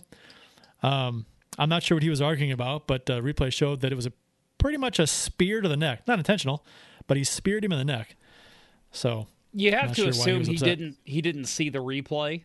You got to think that if he did or when he did, I'm sure he rescinded his argument because it was maybe he pretty thought it was maybe thought it was on a follow through of a, of a of a shot or something or a dump in, but that it wasn't the case. Um, so it was a shot by Perron from the right side, a rebound slides to the slot, and O'Reilly puts it in far side. Blues up one nothing. Um, second, and this was a you know the Blues didn't trail in this game until they lost. They one nothing lead, tied one one, up two to one, tied two two, up three two, tied three three. So um, Conor Garland tied it up for Arizona. Um, and I, this was mentioned on Twitter, um, and I it was funny because I I put this in the notes about the game when it happened, and then I saw it on Twitter. Uh, post was hit uh, on this play, uh, and uh, Binnington gave up on the play, thinking it went in, and then uh, the basically leaving it open on the far side for the puck to be shot in. So uh, by Conor Garland, which he's done this a lot. Have you noticed that? He, you guys have noticed this. He, the puck hits the post, and he and Binnington kind of just gives up on it, puts his head in the air, thinking it went in, and he's and the a few seconds go by, and, and the puck sometimes it doesn't go in, sometimes it does, and this time it did. It burned us. I, uh, you know, there's a lot of times though, and and yes, I agree, he does do that. But I've actually noticed forwards on the Blues doing the same thing. I've noticed, oh, the puck's laying in the crease, or oh, the puck hits the crossbar, and you see guys, and and I'll go ahead and call it specifically. Last time Perron was on the ice, I think it was in this game. He did that. I saw him like lift his head up, like, oh no, and it's just like the play's still going. Yeah. The whistle's not blown, so Play keep skating, keep going. So it's not just Binnington that does it. It drives me nuts because same thing again. When I coached back in the day, it was yes, play until the whistle. You know, even until this day in, in men's league, I see guys, you know, goalie covers the puck and then scoops it behind the net, and guys just have stopped skating and start lining up for the faceoff. It's like, hey, the play's still fucking going. What are you doing? Pay attention. And I just feel like uh, a lot of the Blues are are subject to that too, and it's just you can't just give up on the play. Keep going, especially in the NHL. Not only if it's a goal, not only you're you getting a referee whistle, you're getting, you know, a flashing red light. You're if you're away, you're getting a goal horn. Like there's many indicators as if the play's dead or not. And eh, yeah, clearly guys like Binnington, they just plays over. No, it's not. Keep Yeah. going. Yeah, no, I, I, I absolutely. I'm glad, glad you know that this is a topic tonight because I absolutely hate that about Binnington. I think he like as a goalie, you need to have that mentality that until you hear the whistle, until you see that that light flashing, and even beyond that, you have to keep playing. And, until you see the ref pointing that it's a goal, you keep playing, and he has that tendency. Um, not just in this game, we've seen it other times. You know, the puck gets behind him, and you know we've seen a lot more this year. I think with with him looking over his shoulder um, to see if something went in, and that's a sign that his confidence isn't where it was uh, in the Magic run two years ago. Um, and if the Blues are going to do anything, we need that confidence there. Um, you know, and I think. I- think part of it is you know he's still uh, you know still maturing as a as a number one goalie in the NHL and it's it's part of the learning curve he needs to get over but he needs to get over it quickly. Um, it's it's the worst thing um, is is for and you guys tell me if I'm wrong here, uh, since I, you know, I was one that played goal. Um, f- the worst thing for uh, for team chemistry uh, is when you have a goalie who seems to give up on a play before it's over. Yeah. and it just it deflates Yeah. everybody. Well, and and and I'll add real quick too. You mentioned the um that you know him him giving up on a play is it shows you know lack of confidence. I think it's more than just a lack of confidence in himself. I think it's a lack of confidence in his defense. Um, and again, I 100% agree that it's it's it's Binnington needs to play to the whistle, but I, I feel like he he sees a pa- a puck go past him, and it's well, that's going in the net. Whether it's off the post or wide, because it got past me, it's going in the net because my defense is not clearing pucks out like they were. They're not taking the body like they were. They're not tying up sticks like they were. And I just feel like all that compounded has led to a lack of confidence in Binnington He's- in himself and the defense around him. He's always done that though.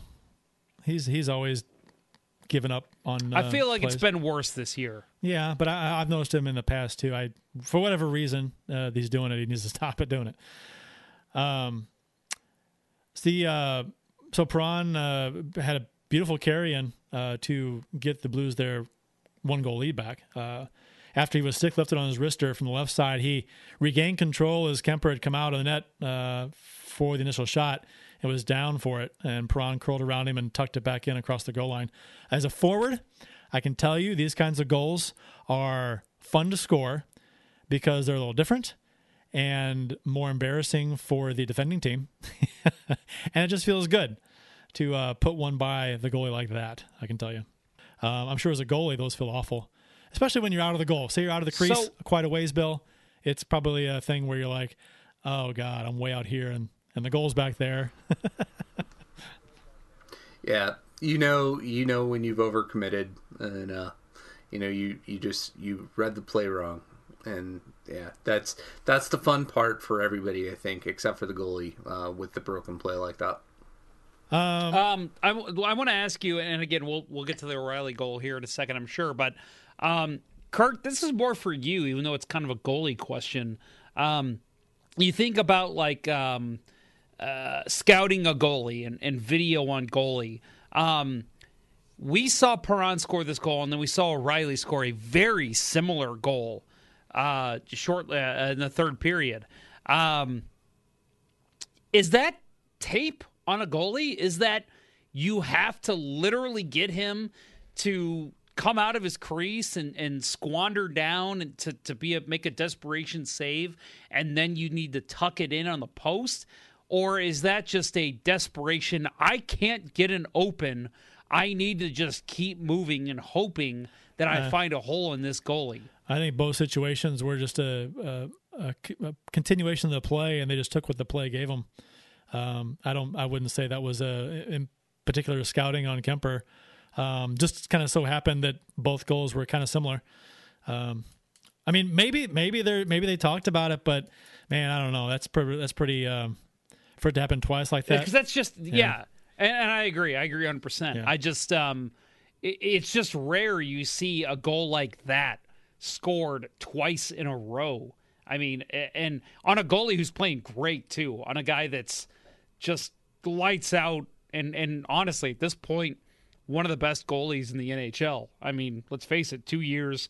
Darcy Kuemper's been fantastic for Coy- the Coyotes, so it was uh, it was just interesting to see, and I, I agree. I think it's just players saying we got to get something past him. He's he's covering every hole. Let's just see if we can wait him out. And I think both goals showed that. Don't let me forget to mention uh, Pierre LeBrun's uh, tweet, which he tweeted out. Uh, what time is it? Eight twenty-three. Oh, it was a few hours ago. But uh, it's interesting about that. So I'll, I'll, after we talk about Okay, this again. so uh, don't forget to mention Pierre LeBrun's tweet. Thank you. Thank you for that. Yep, you're welcome. Make sure it's an official Pierre LeBrun account. Right. I know, I know it's not the trade deadline, Yeah. Didn't that? but let's not Yeah. let's not fall for that again. Yeah. Lesson learned. Uh, you taught us all. uh, and Christian Dvorak tied it back up again, 2 2. Uh, very similar to uh, O'Reilly's goal, to be honest. Um, uh, only tighter and, and on net. Uh, more of a case of uh, Dvorak uh, cleaning up the garbage on the rebound, uh, but very similar to O'Reilly's goal. Rebound uh, goes far post that slid back out in front of the goalie. So um, 2 2 going to the third. O'Reilly scores a goal very similar to Perron's goal.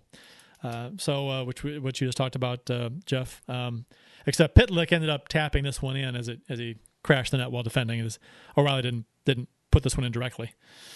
So, And it happens again as a defenseman. You know, I I know that we see that happen to our team. Um, I think Faulk had one a couple games ago where one went off his skate. Um, it, dude, it it's it happens. I mean, as a defenseman, you kind of learn to uh, try and angle your skates to where it's not going to happen. But I mean, there are so many times hockey's such a quick game, you can't stop that from happening. So, but just a great play by O'Reilly to to get it around Kuemper and just try to feed it in front and hope that maybe one of your teammates sticks will hit it. And at the least, it'll deflect off somebody and go in the net, which is exactly what Yep. happened. too many Yeah, sticks. and I, I think I think that O'Reilly, you know, was was feeding off of how the Perron play developed, and said, you know, it, it worked. I'm going to try it again. You know, he's off his angle. I can get it. I can, you know, quickly pull my stick around him and, and get the puck back to the crease. And you know, lucky for us, Pitlick's crashing hard. You know, that's the one thing about the Coyotes. Their forwards are were back checking really hard uh, the entire series to this point, and it'll be interesting to see if it happens in the remaining ten games. And then Clayton Keller scores with 0.7 seconds left on the power play um, that they got. Um, the fantastic, well, it wasn't a power play, it was a pulled extra attacker, but still. Uh, fantastic behind the uh, back pass by Dvorak to Keller, who had an open side. Uh, I wanted to talk about what led to this, though, which was the uh, Bortuzzo icing on this play. Uh, I I didn't like this, uh, and you guys can uh, yeah, dis- you guys can disagree or you can agree. Uh, get your thoughts on it um, because we won the face-off in our zone. Uh, puck comes around to Bortuzzo. He has time, and instead of just lofting to center, lofting to their blue line, he shoots it down the ice. Now there was no intention to try and not ice the puck. He just shot it down. It didn't even look like he was shooting it on net. It looked like he was employing the strategy that so many teams go with. Late in the game, you're up by a goal, face off in your zone. When they face off, shoot it down. Don't care if you're icing, don't care what it, just get it out. Um, apparently, there has to be a book on that where the odds are better if you do that as opposed to just trying to dump it out, just trying to clear the center. Which I don't, I don't, I've never liked that philosophy where they just shoot it down. Uh, you see some teams do it four or five times in a minute and a half, where they get icings after icing um, when their uh, other team has a goalie pulled. Um, and I hate it. And we lost that next face-off, and we never got the puck out of the zone. Uh, the face-off was with 40 seconds left, never got out of the zone, and then Keller scores with 0.7 seconds to go. I think logic tells you if Bortuzzo just clears the center uh, when he iced it, we win the game. Yeah, I uh, I've I've played on I've played on teams where that is the philosophy. We'll we'll be up by a goal or two, and everybody says if you have to just clear it out, clear it out, and we'll take the icing.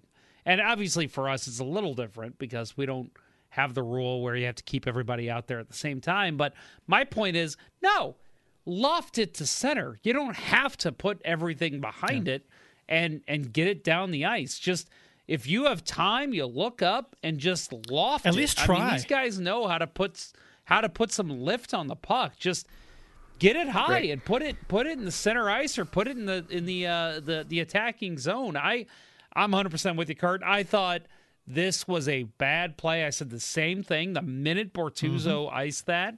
I said this is going to bite us in the ass. At the very least, they're going to get about three or four scoring chances out of this. And they did. And they, they put it in the back of the net. I mean, credit Arizona for taking advantage of a stupid mistake.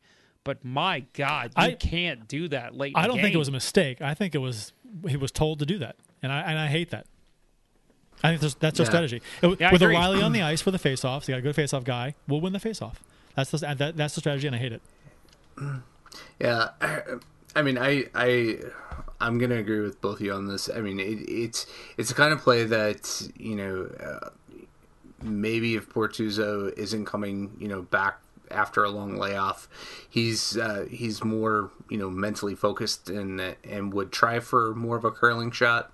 Um, you know, try to hoist it and maybe not get it all the way down. But you know, his intent was was to dump it down. Yeah.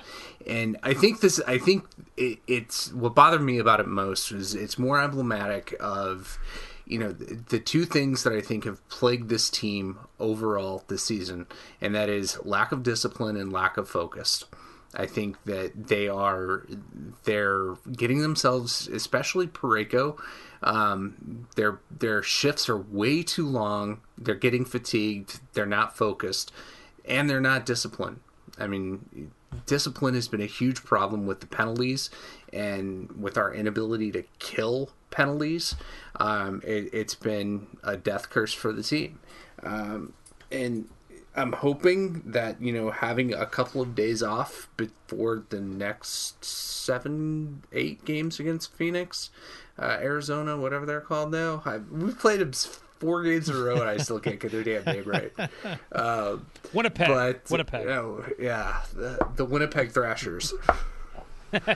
um, that you know it, it's I'm hoping that they can regroup and and you know focus on a couple of those things. Um, you know, focus and discipline. Right.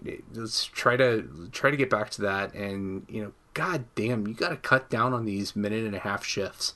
There are way too many of those going on right now. Oh, I know. I you know what's crazy is I was actually thinking the same thing when you were talking there. I there's been times where I've seen O'Reilly and Shen and defenseman Parayko, who we've talked about in the show before. And if you want to hear more about Parayko, we talked about him last week, how he just doesn't look right. It, these some of these shifts seem to be going on for 45 seconds to a minute and a half, and that's just too long. You can't take shifts that long in the NHL. And and you know, every now and then, yeah, you'll you'll get away with it, but it seems like it's rampant. We see it constantly where Ryan O'Reilly's out there for, you know, he'll be out there for a defensive zone faceoff and then a minute and 15 seconds later you see him carrying the puck up, but it's like why is he still out there? He should have been he should have gone off the first chance he got 45 seconds ago. Uh, it's it's just it's not right. It's wrong. And and oh, go ahead, Curt. What what are you thinking? No, I was I was going to move on to the uh, overtime. oh well, then I'll I'll just say like uh, before we talk about overtime, um, I just again Coach Ponder sitting people. Curt, you mentioned something on um, on uh, uh, social media about uh, Zach Sanford's penalty. Uh, completely Oh, yeah, unnecessary. yeah, yeah. Yes, I'm sure he was pissed off about that hip check, but you do not, when you've got a lead, you don't go back and you cross check the guy right in front of the goddamn referee. No. What the fuck are you doing? Not- you sit your ass down after that. You don't play, and you're not playing next game. I'm going to put fucking whoever is on my taxi squad out instead of you. And then I'm going to add, too, Jaden Schwartz with that high stick right off the face off. What are you doing?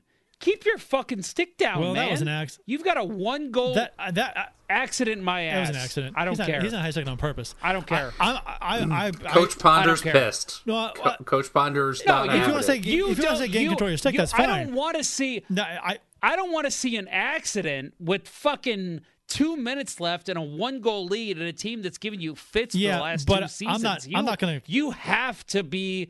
You have to be sure that you're making the right play with that much time left in a wouldn't. game and you've got I- a one yeah, goal but you lead. can't compare his to Sanford's. Sanford's was intentional. Sanford's was way Yeah, worse. yeah. Yes, I agree. I mean, uh, accidental high sticks are going to happen. Right. I mean, it, it sucks. Ke- Keep control of your stick. I get it, but I mean, I wouldn't. Com- uh, and but that was a nothing play. Like it was mean, such a stupid I- play to have his stick up I high sticked my cousin in the head twice in one game in college uh, when we played on different teams, and uh, complete by accident. I did would not want to high, and we were in helmets, and uh, did not want to high stick him. I did it twice in one game, and it, he got pissed. So I mean, I mean, shit well, happens. did you did you get penalized?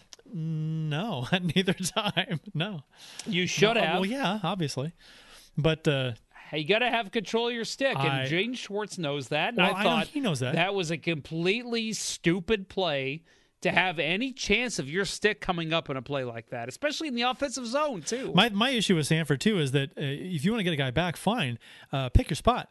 Don't get don't get him back in a game that you're, you're trying to break a losing streak. You have one goal lead. Uh, don't fuck it up.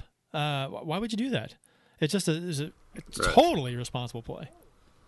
And Right, and it's it's the the kind of penalty that uh, all the pundits and all the former players are going to tag as selfish, and I can't argue with that. It was a very selfish penalty. It, you know, you don't you don't outright cross check somebody after the play stopped in front of the ref. You're not trying to get somebody to get into it with you. You're just taking your frustration out, and you're the only one that's going to the box and, in that and again, situation. if it's if it's a two goal lead, maybe I even a, a little bit bat an eyelash and say, well, he's pissed. It's a two goal lead. You know, he believes in his team, whatever. One goal lead, you can't fucking do that. You and again, we've got a fucking 67 game series against the, the Arizona Coyotes right now. Bring it Hmm. to next game. Next time you're at a face off with the guy in the first Or- period of the next game, fight him there. I don't, don't care. fight him. You don't do it don't there. even fight him. Just lay him out clean. You know, you got a big body. B- hit him. right. Stupid. It, it, again shows shows a lack of focus, lack of uh, lack of awareness of the situation. That you only ever play Arizona, you're going to get your opportunity to do it again. So So, uh, GI Jose in the comments says, uh, talking about the Bortuzzo play, Jeff, with that attitude, you'd ice the puck too. Uh, yeah, you know what? Uh, you're right, but I don't play in the NHL. Robert Bortuzzo knows better. Again, I think that's the plan. I think he's told to. Just, I, I, I, I, I, just, I, disagree with the entire philosophy. You know, yeah, I, I, do too. I, I, do too. I and I think you're right. I think it's becoming more commonplace that Mm-hmm. you know players. Uh, Erik Karlsson is definitely doing that. Tell me if I'm wrong, Puck Guy 14. But I've seen a couple of Sharks games this year where he's he's definitely just like, all right, I'm throwing it down the down, and you know we're not going to skate through. You know, try to get the puck. We're just going to automatically regroup for the faceoff. Just Now- it, it's it is becoming too commonplace. If it's an issue where you had just tried to loft it out, partially fanned on it, and they they grabbed it at the blue line and held it in because you're trying to get cute and try and you know float it to center, um, and then the next time you fire it down to make sure it gets out, that's different because you're like, okay, I don't want to fuck around. I'm getting it out right now. Um, and we'll deal with the face off later. I understand that aspect, but you, you just won the face off. You had time, flip it out. Uh, no score in the three on three overtime, and uh, Arizona wins in the shootout, two goals to one. Um, after uh, Perron, yeah, Perron scored first, right? So Perron scores first, thinking things are pretty good, um, and then uh, they don't score again, and then Arizona scores their last two shooters. I think, um, you know, um, this game was interesting because this game kind of caused uh, Blues Nation on social media to lose it.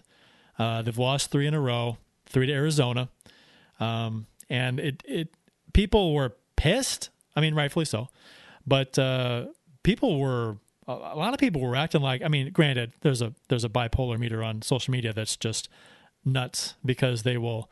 You know, they win a game, they're the best team in the world. They lose a game like in this fashion, and oh my God, they're terrible. I, I'm not watching this team anymore. They're done. So that's that's kind of uh, the way things go on social media with a lot of a lot of people. And you know, granted, it's been three in a row. It's a it was a it was a bad it was a tough loss.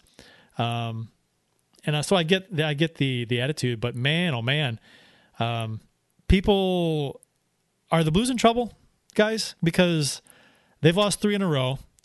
Um, and Pierre LeBrun, so I'll I'll bring this tweet up right now. He said, again, I encourage fans to monitor point percentage more than points this season with the uncertainty on 56 games being played. Your current top 10 Tampa Bay, Vegas, Boston, Toronto, Florida, Montreal, Carolina, Philadelphia, Colorado, Dallas. I don't know why he did the entire league. Um, he could have should have done by division or something because that's not how playoffs are working this year. Um, but uh, we're second in point percentage in the division. So, and somebody replied back, or somebody retweeted this. That's how I saw it initially, and said, uh, "This is why the St. Louis Blues fans shouldn't be encouraged by seeing their team near the top of the West standings.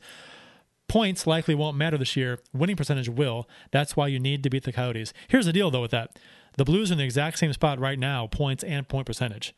So if the season were to end, oh, I don't know, uh, today, they'd still be in second because of point percentage. So yes, point percentage is going to be important, but they still need to worry about. The only thing, the only thing that's concerning me is there is a decent possibility the Blues and Coyotes beat in the playoffs. That's the only thing that concerns me because it feels like again for the past two. Well, we'll see. mean- we'll see how it shakes out. But I'm just saying that that there's a possibility that we see the it, let's say the Blues finish first and the Coyotes finish what fourth. Well, right now, winning percentage, winning percentage, they're in fifth, but uh, was it in points? They're in fourth. So the point percentage would hurt them. It wouldn't. Oh, we're in third. Sorry. Either way, I'm just saying that if they face the Coyotes in the playoffs, that is trouble for the St. Louis Blues. Doesn't matter where it shakes out. You know who gets home field or home ice advantage. Doesn't matter. They they do not play well against the Coyotes, and that is an issue. They need to be able to play again, and, and it's not that Coy- the Coyotes are a far inferior team. It's just they play a style that does not match up well for the St. Louis Blues. And I think that they need to figure out how to beat this this speed through the neutral zone, this uh, back and forth play, which the Coyotes like. They need to find a way to be able to beat that. And right now, they don't have the answer for I thought it. the Blues played a pretty good game last game. I, I was not disappointed. I mean, the first the start of the game wasn't that great, but uh, I thought they played pretty well after that. I mean, they I I was not. I felt like the penalties at the end killed not- them. yeah, well, they lost the game. I- They they made some mistakes, but I thought I thought compared to some of the games recently, I thought they played pretty good. Um, and and they were 0.7 seconds away from two points outright. So I mean, And they need to. Well, the, I I feel like they need to figure out Darcy Kuemper. That's he's been a Blues killer, yeah, I, well, we'll see. and they need to figure that out. It Well, doesn't matter how well you play if you can't beat the goalie, you're you're not going to advance. Shit, either Coyotes goalie has been a Blues killer so far this year. Yeah. I mean, uh, Raanta was great with the the game he got, and uh, he didn't even get to dress in uh, the game last night, two nights. When when was it? It all seems like Groundhog Day, right? the, the memes are so accurate. Um, special teams right now are uh, 28th on the power play, 29th on the PK. That has to get better. At least one of them does. You got to be good at one. you don't you don't have to be great at both, but you got to be good at one. And they were terrible at both. You know, I think if they are better at one of those, this series is split right now at the Oh, worst. Well, if if if they're if they're point With- se- with the if they're point seven seconds better last game, that's split right now. Well, well, yeah, but I'm just saying if, Yeah. if your power play is clicking or your penalty kill is clicking, you've got a two and two series at the very worst right now. Right. I mean, uh, not not that I am, am trying to you know make any kind of uh, equivalence between Hitchcock and Berube because I hold them in two totally different esteems. Hitchcock in very little esteem, but the number that Hitchcock always talked about was the combined power play and um, penalty kill percentage, and the Blues the Blues are just god awful on that. And I think it starts with 110, you know, right? Going back to what I said You want you want at least 110? yeah, 110. Yeah. Yep. And we are we Um, are and I don't know the we are. Blues- I'll look it up. Go ahead. Sorry. Yeah, we are we're we're god awful is what we are. Um, Awful. Yeah. They they need to focus on discipline and staying out of the damn box. And you know it, it's it's one of those things that you know I follow enough old time hockey people on Twitter that uh, you know people are you know, would espouse you know bring back the fines you know bring back the bag skates. That's how you get these players to stop it. I, I don't know that you get the modern player to, to, to stop it that way, but something's got to change. And you know, O'Reilly, I thought uh, in his post game presser said, you know, as a leadership group, we need to we need to change things, and it's on me. We're at 80 combined. Yeah, We're good. we have to we have to get that up thirty points. 30 points and preferably yeah yeah god it's, it's a lot I, I i'm you know what I, I am not concerned about the power play uh, I think that'll come around. Um, the penalty kill is weird to me. I'm not sure what's going on there, but uh, the power play, I think, will be okay. See, you know, that's that's where I guess we differ because I'm the opposite. Mm-hmm. I actually feel like the penalty kill is going to figure it out, and the power play is the problem. Yeah, I agree. See, but- agree with that. Well, I mean, last well, I'm last year's power play we were fifth in the league, something like that. Um, and uh, now, granted, we have uh, what's his face running uh, the power play this season, so that's a change. Um, Montgomery. Montgomery's running the power play this season, which I mean that was supposed to be a good thing because Dallas's uh, uh, goal production last year was good under Montgomery, and he left and took a took a nosedive. So you're thinking that would have been you know, uh, a positive. And plus, we added Krug, and plus, we added Hoffman, both power play specialists. Um, it, sh- it should have been a no brainer, uh, good power play this season. That that's where I'm coming from. For I think the power play will come around, even though they've they've looked lost at times. But the but my God, the penalty kill uh, has been equally as bad. So uh, I don't know. We'll see. We should uh, we should see which which uh, which has the better point increase over the next couple weeks. Um, let's see. I'm gonna skip over the Fox stuff. uh, Um, so we got we got a couple comments we should we should look over real quick. Um, F one one seven Nighthawk says we're in a tough division. Uh, it seems like we always lose as a team. Figures us out. So, um, okay. So here's something I wanted to say about you know because literally at this point, it is a seven game series with the Coyotes. If you look at this as a seven game series, the Coyotes are up three to one, right? We always say, and we've said since since the Blues run in 2019, we're a team that in a long series will wear you out. That's why it didn't work in Vancouver because if they would have gone to seven, there's no way the Canucks beat the Blues. So this is a seven game series. We're down three to one. If they are truly a team that can wear you out in a seven game series, the Blues should win the next three games, right? That's Yeah. that's the way that we've been told to believe in Blues hockey. So these next three games, we should see the Blues just dominate the Coyotes. But do either of you actually feel like that's what's going to happen? No, no. And I was going to bring up uh, Nighthawk's next comment. We don't figure out the other team. And I, I think that's key.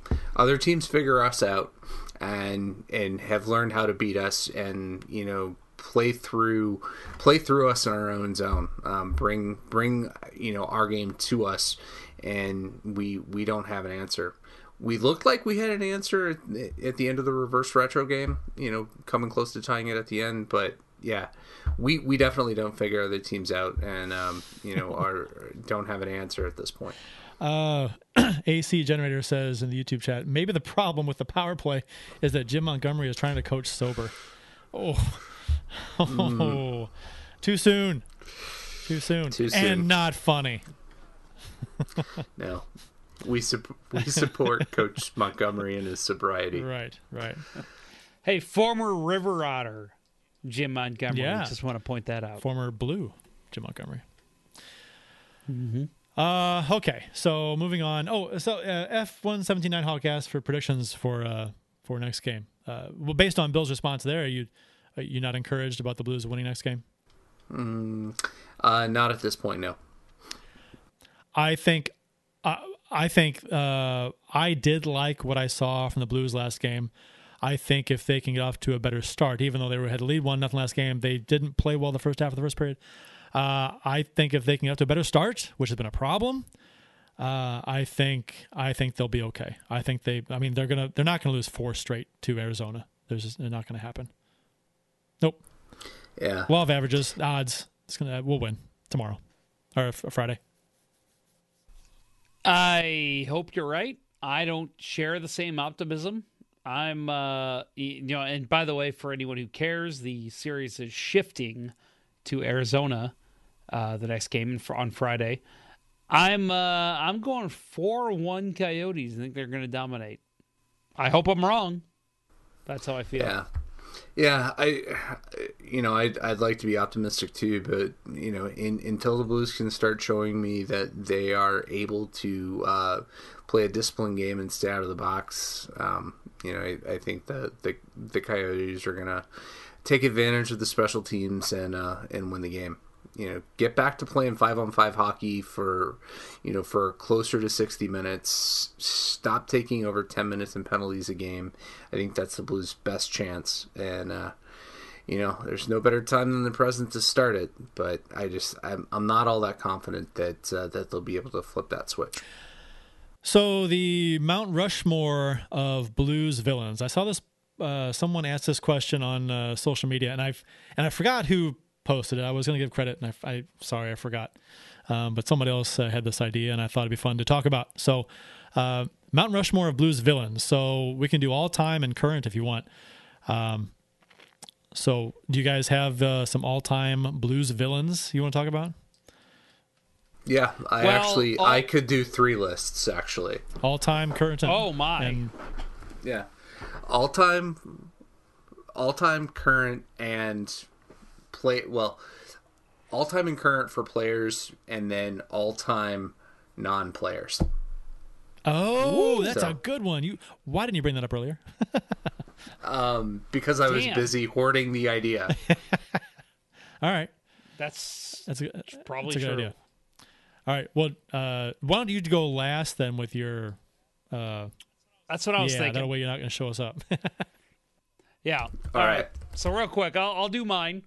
Um uh, the names that I went back and forth on, it's uh, and let's just say too, I'm 35 years old, so this is like my uh, in my lifetime what I've experienced. I think we could all agree on my first. Fuck you, Nick Kypreos.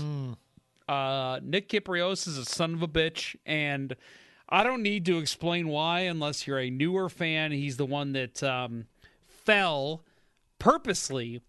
I don't care what he says on Grant Fuhr in the 96 playoffs um, and knocked Fuhr out, and Jon Casey had to play against the Red Wings, which Jon Casey played fine. But I think with Grant Fuhr in net, that's a different series against the Red Wings. So Nick Kypreos, uh, fuck you. You get my number one spot on the uh, the Mount. Right, and, and I've always said this: if I ever see Nick Kypreos out on the street, I would honestly like. And I'm a not, I'm a very nice person. I don't care what anybody says about me. I'm a great person. I will always find the good in people. Shut up, Curt. Um, Nick Kypreos. I will fucking tell you how much I hate you because of what you did to that Blues this season in 96. So that's my number one. Owen Nolan meets my number two uh, just because of the shit he pulled in 2000. Six goals, two assists, only four penalty minutes, which he deserved a lot more in the 2000 playoffs and seven playoff games. Um, and then uh, Judge Edward Houston ranks my number three. Uh, again, for anybody who doesn't know, look Hey, him up. that's that's on Bill's But, list. uh, I'm sure. That's a that's a not player. I'm sure it is. That's not Uh, fair. He is. Uh, he is the One, Disqualified. he's the one that awarded. He's the one that awarded Scott Stevens uh, to the New Jersey Devils from the St. Louis Blues over the Brendan Shanahan uh, allegations. Um, and then I, I, I really had a tough time with my next one. Um, I'm going to throw in a dark horse real quick. Jarome Iginla is a guy who dominated the Blues. Uh, in 76 games played, he had 29 goals and 74 points, and it was a plus 14. And that was the most points against a team that was not in the in Calgary's division for him. So basically, Edmonton, Vancouver, and Colorado were all in his division. That's who he had the most points against. Outside of them, it was the St. Louis Blues who he scored the most points against. He was a Blues we, killer. We we approached this with different philosophies. I went with players that I just loathed, hated.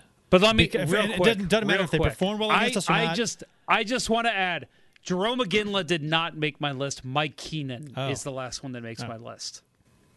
Okay, again, not a Yeah. player. That was my mm, dark Okay, horse. all right. I don't care. Mike Keenan, fuck All you. right.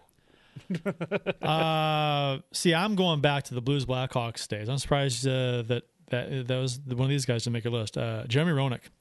Uh, d- during the Blues and Hawks uh, in the '90s, uh, that that heyday of the rivalry uh, when I was you know uh, growing up, that was it for me. I the Blackhawk, the Blues and Blackhawks were.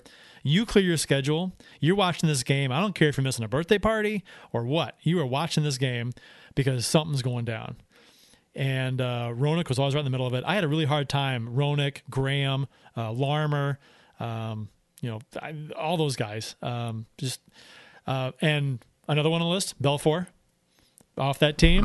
Eddie Belfour. My God, I hated that man. Still do. Um, just the shit he pulled, um, and how good he was. Um, and Yzerman, who was a thorn on our side for a long time, had the goal in double overtime against uh, Casey and also low bridged Pronger um, in the playoffs and took out his knee and uh, really uh, hurt our chances of beating them in that series. Uh, took him out of the series. And then Duncan Keith, who, because Seabrook is the one that hit Backes, the cheap shot. Uh, but Duncan Keith for walking by and mocking Backes's head injury. That, and with Wakey Wakey Backes, that, and then denying it afterwards like a coward you know, uh, hate him to this day for that. I mean, he, if he I- he could, well, I don't want to wish ill on, on a player or an injury, but uh, it wouldn't it wouldn't uh, make me frown if uh, he were to have a dizzy moment on the on the ice. All right. Yeah. Okay, Bill. So so um so yeah, I'll I'll do my I could I could actually have gone with a decade by decade players list. Um but uh but I will I will uh I'll whittle it down uh and and just go with what I have. Um so the non-players um Jeff got two of them, Mike Keenan, Judge Edward Houston, um, you know, people that I will never forgive for the sins that they committed against the Blues.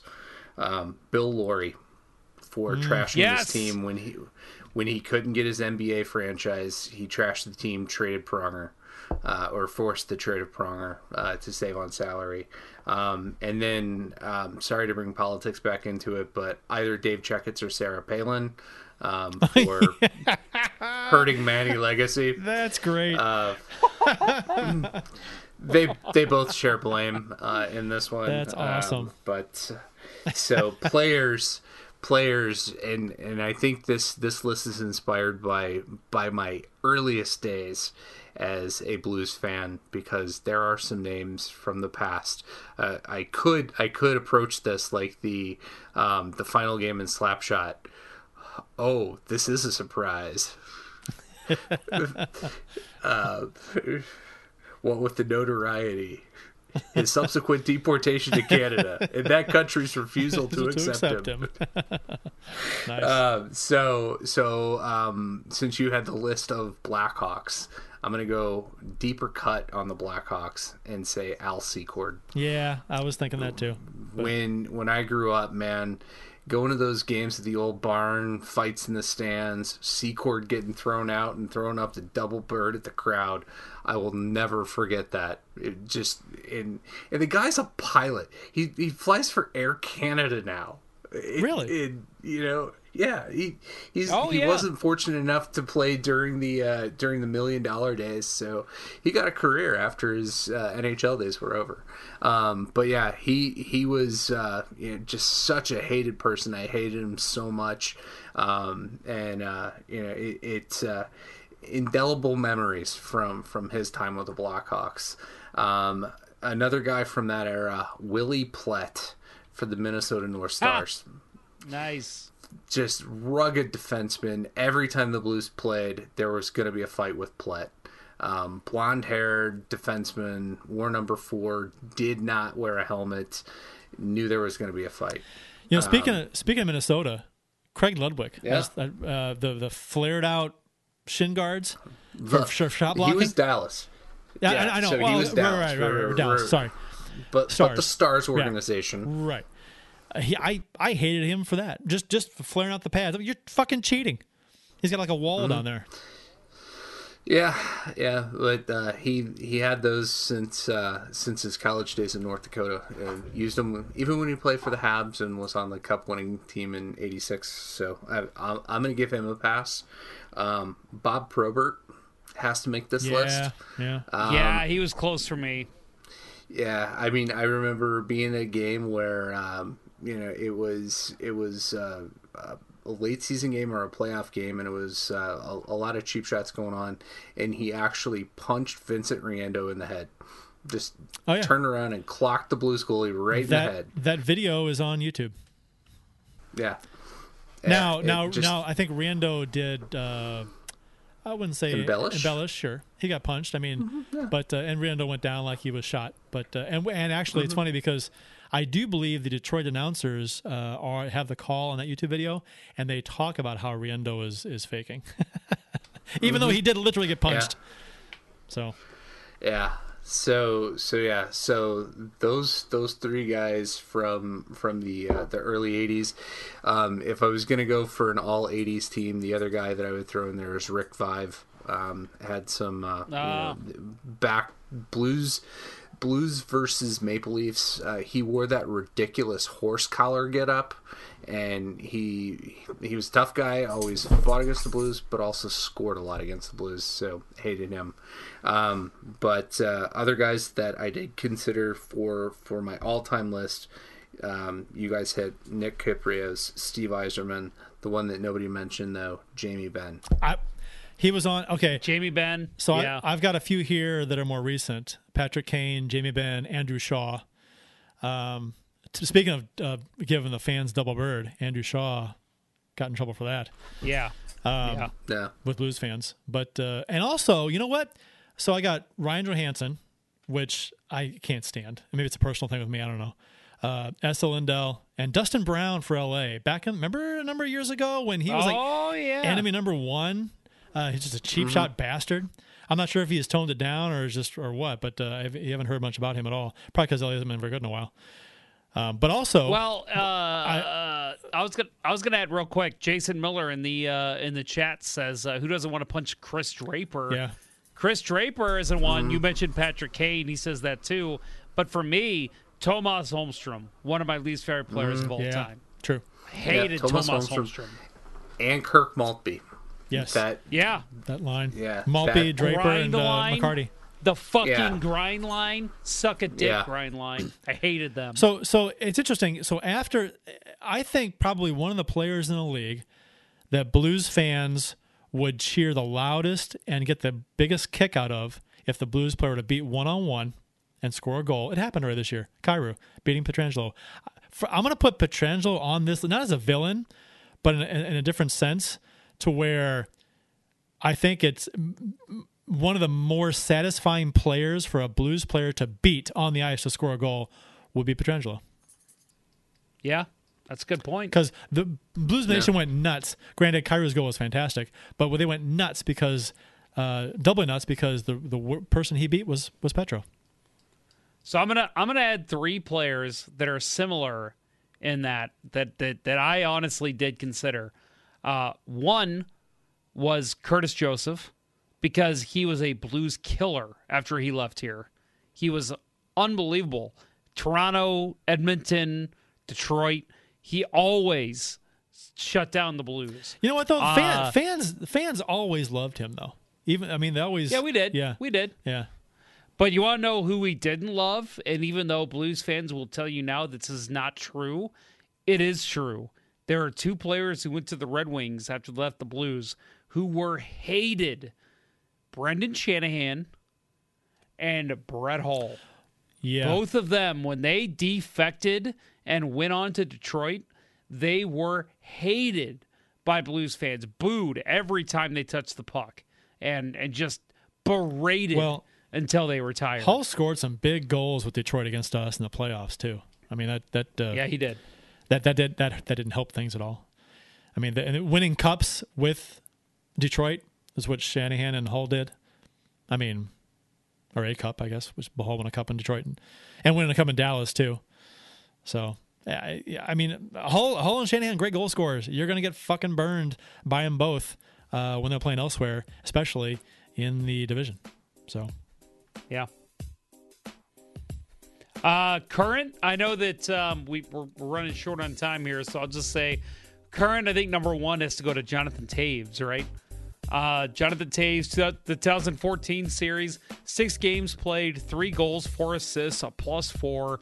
Obviously, had that big game winning goal in game five uh, that pretty much sealed the deal against the Blues. Um, and that's why it was so satisfying in the 16 series where he had seven games played against the Blues. Only, well, he had six assists, which is still impressive, but no goals. So I'd, I'd give Jonathan Toews as a, as a mention there. And then Patrick Laine, who just recently left what it will probably continue to be the true Central Division, uh, moved on to Columbus. 16 games played, 15 goals, four assists, 19 points, a plus 10 against the Blues. Obviously, that is uh, because of that four goal game he had in 2019, but still 15 goals in 16 games. That's impressive. And we're talking about the Arizona Coyotes. Clayton Keller, 15 games played, St. Louis native, four goals, nine assists. And then, uh, of course, Conor Garland, who has been unbelievable against the Blues. Eight games played, four goals, four assists. Jason Miller said uh, in YouTube chat, "Is it bad to say Claude Lemieux was one of my favorites just because of that?" He's talking about the uh, hit on Draper, and uh, yeah, I'm a Claude Lemieux fan for that. I uh, every time I see the video, and I, there's a documentary on the whole thing. Um, you know, uh, and I watched the documentary for the probably the wrong the, the wrong reasons, and not the reason I, I watched it to enjoy the fact that uh, Lemieux was, uh, you know, uh, bashed in Draper's face. So Look at my faith. I, uh, look at my faith. look at my faith. I um, I gotta say, I've always I've I hold on to the conspiracy. I have not seen any documentary on it, but I hold on to the conspiracy that that whole thing was planned. The attack on Draper, uh, or, I'm sorry, Draper Draper attacking Lemieux, and then um, uh, Shanahan stopping Wah from interjecting. If you watch that whole That was original McCarty. play, McCarty attacking Lemieux.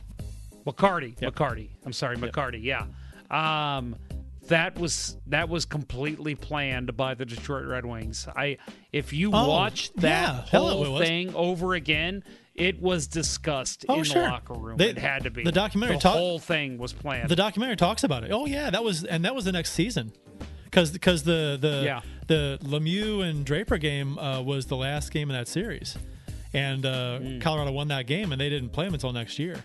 And actually, that that brawl wasn't until later in the season. It wasn't the first. I don't even think it was the first game uh, they played each other. Um, which was interesting. Uh, yeah, it's, it's, I'm not sure if it's on YouTube or Netflix or where it's at, uh, but there's, there's a documentary out there somewhere on it, and it's it's pretty good. It, and Draper has a story about how uh, Lemieux came up to him on the sidewalk when Draper was with his kids years later, and uh, Draper kind of like, uh oh, what's this going to be about? Because they hadn't spoken since, uh, really. And Lemieux was very cordial. You know, he goes, uh, he goes, are these your kids? And uh, Draper goes, yeah. And then he was just at hi to the kids and uh, shook their hand, and he just walked away. wow. This is the man that bashed in my face.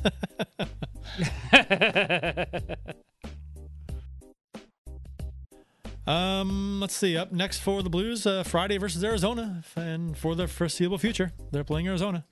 Berube said that even though Mikkola has played well, he might not play Friday, which is interesting. Um, I don't like that. They need more boom boom Gunnarsson. yeah, I was gonna say they'll put Gunnarsson on if they have to. I, I don't. I don't agree with that, but whatever. I mean, Give I get Jake wanting to make lineup shot. changes. Yeah, I, I get wanting to make lineup changes, but I mean, come on, you can't. Mikkola has been one of the best Blues defensemen in a team of bad defense. I think you got to play him. I agree. Yeah. I agree. It, and if if you pull him, don't go Gunnarsson. Give Walman a shot, please. Uh, Patrick Day Yeah, says Try something new. Patrick Day says I thought it was thirty for thirty. It might have been ESPN thirty for thirty. I think it was uh, the Draper uh, documentary. Good call. Lots of lots of comments tonight. We really appreciate this, guys. We say this. I say this every week that we uh, we appreciate all the comments. I'm sorry we can't get to them all. Obviously, the whole show would be reading comments. So thank you very much, everybody, for tuning in and and and uh, participating in the show. We always appreciate it. Uh, support for Let's Go Blues Radio is brought to you by Manscaped, the best in men's blow blowaways grooming products. Get 20% off and free shipping at manscaped.com with code LGB. Look good, smell good, feel good with Manscaped. And by ID Life, the world's only truly personalized vitamin platform based on a health assessment of your DNA. Visit rockinthatidlife.com for more information. That's rockinthatidlife.com and get 10% off by texting Dustin at 636 393 8745 and tell him Let's Go Blues Radio sent you. That'll wrap up episode 22 of season 9 of the original St. Louis Blues hockey podcast, Let's Go Blues Radio. Thanks for listening, and thanks for, to those who participated in the YouTube and Facebook live chats during the show. We hope you enjoyed it as much as we've enjoyed bringing it to you. For Jeff Ponder and Bill Day, I'm Curt Price. That will conclude this week's uh, episode. Until next time, everyone, let's go Blues, I guess. Let's go Blues. Same old thing, right? Beat the fucking Coyotes. Let's go Blues. I'm glad we weren't trying to do it in sync because that was w- way off. Samsonite. Uh, the Chiefs are at home tonight against Sport at the War Memorial at 8. Good seats are still available. I think that went very well. Thank you for listening to Let's Go Blues Radio. Now take off, hosers. I want you to have a heart attack and die so that we never have to do this shit again. Well, there's 90 minutes of your life you'll never get back. Sorry. St. Louis Blues, St. Louis Blues. Have you heard the news about our St. Louis Blues. They've only just begun, they're on their way to number one. Now there's no more blues for our St. Louis Blues. The Blues are on the ice tonight again. They're rough and tough and got the stuff to win. They'll always get one more, no matter what the score. They are quite a hockey team, my friend.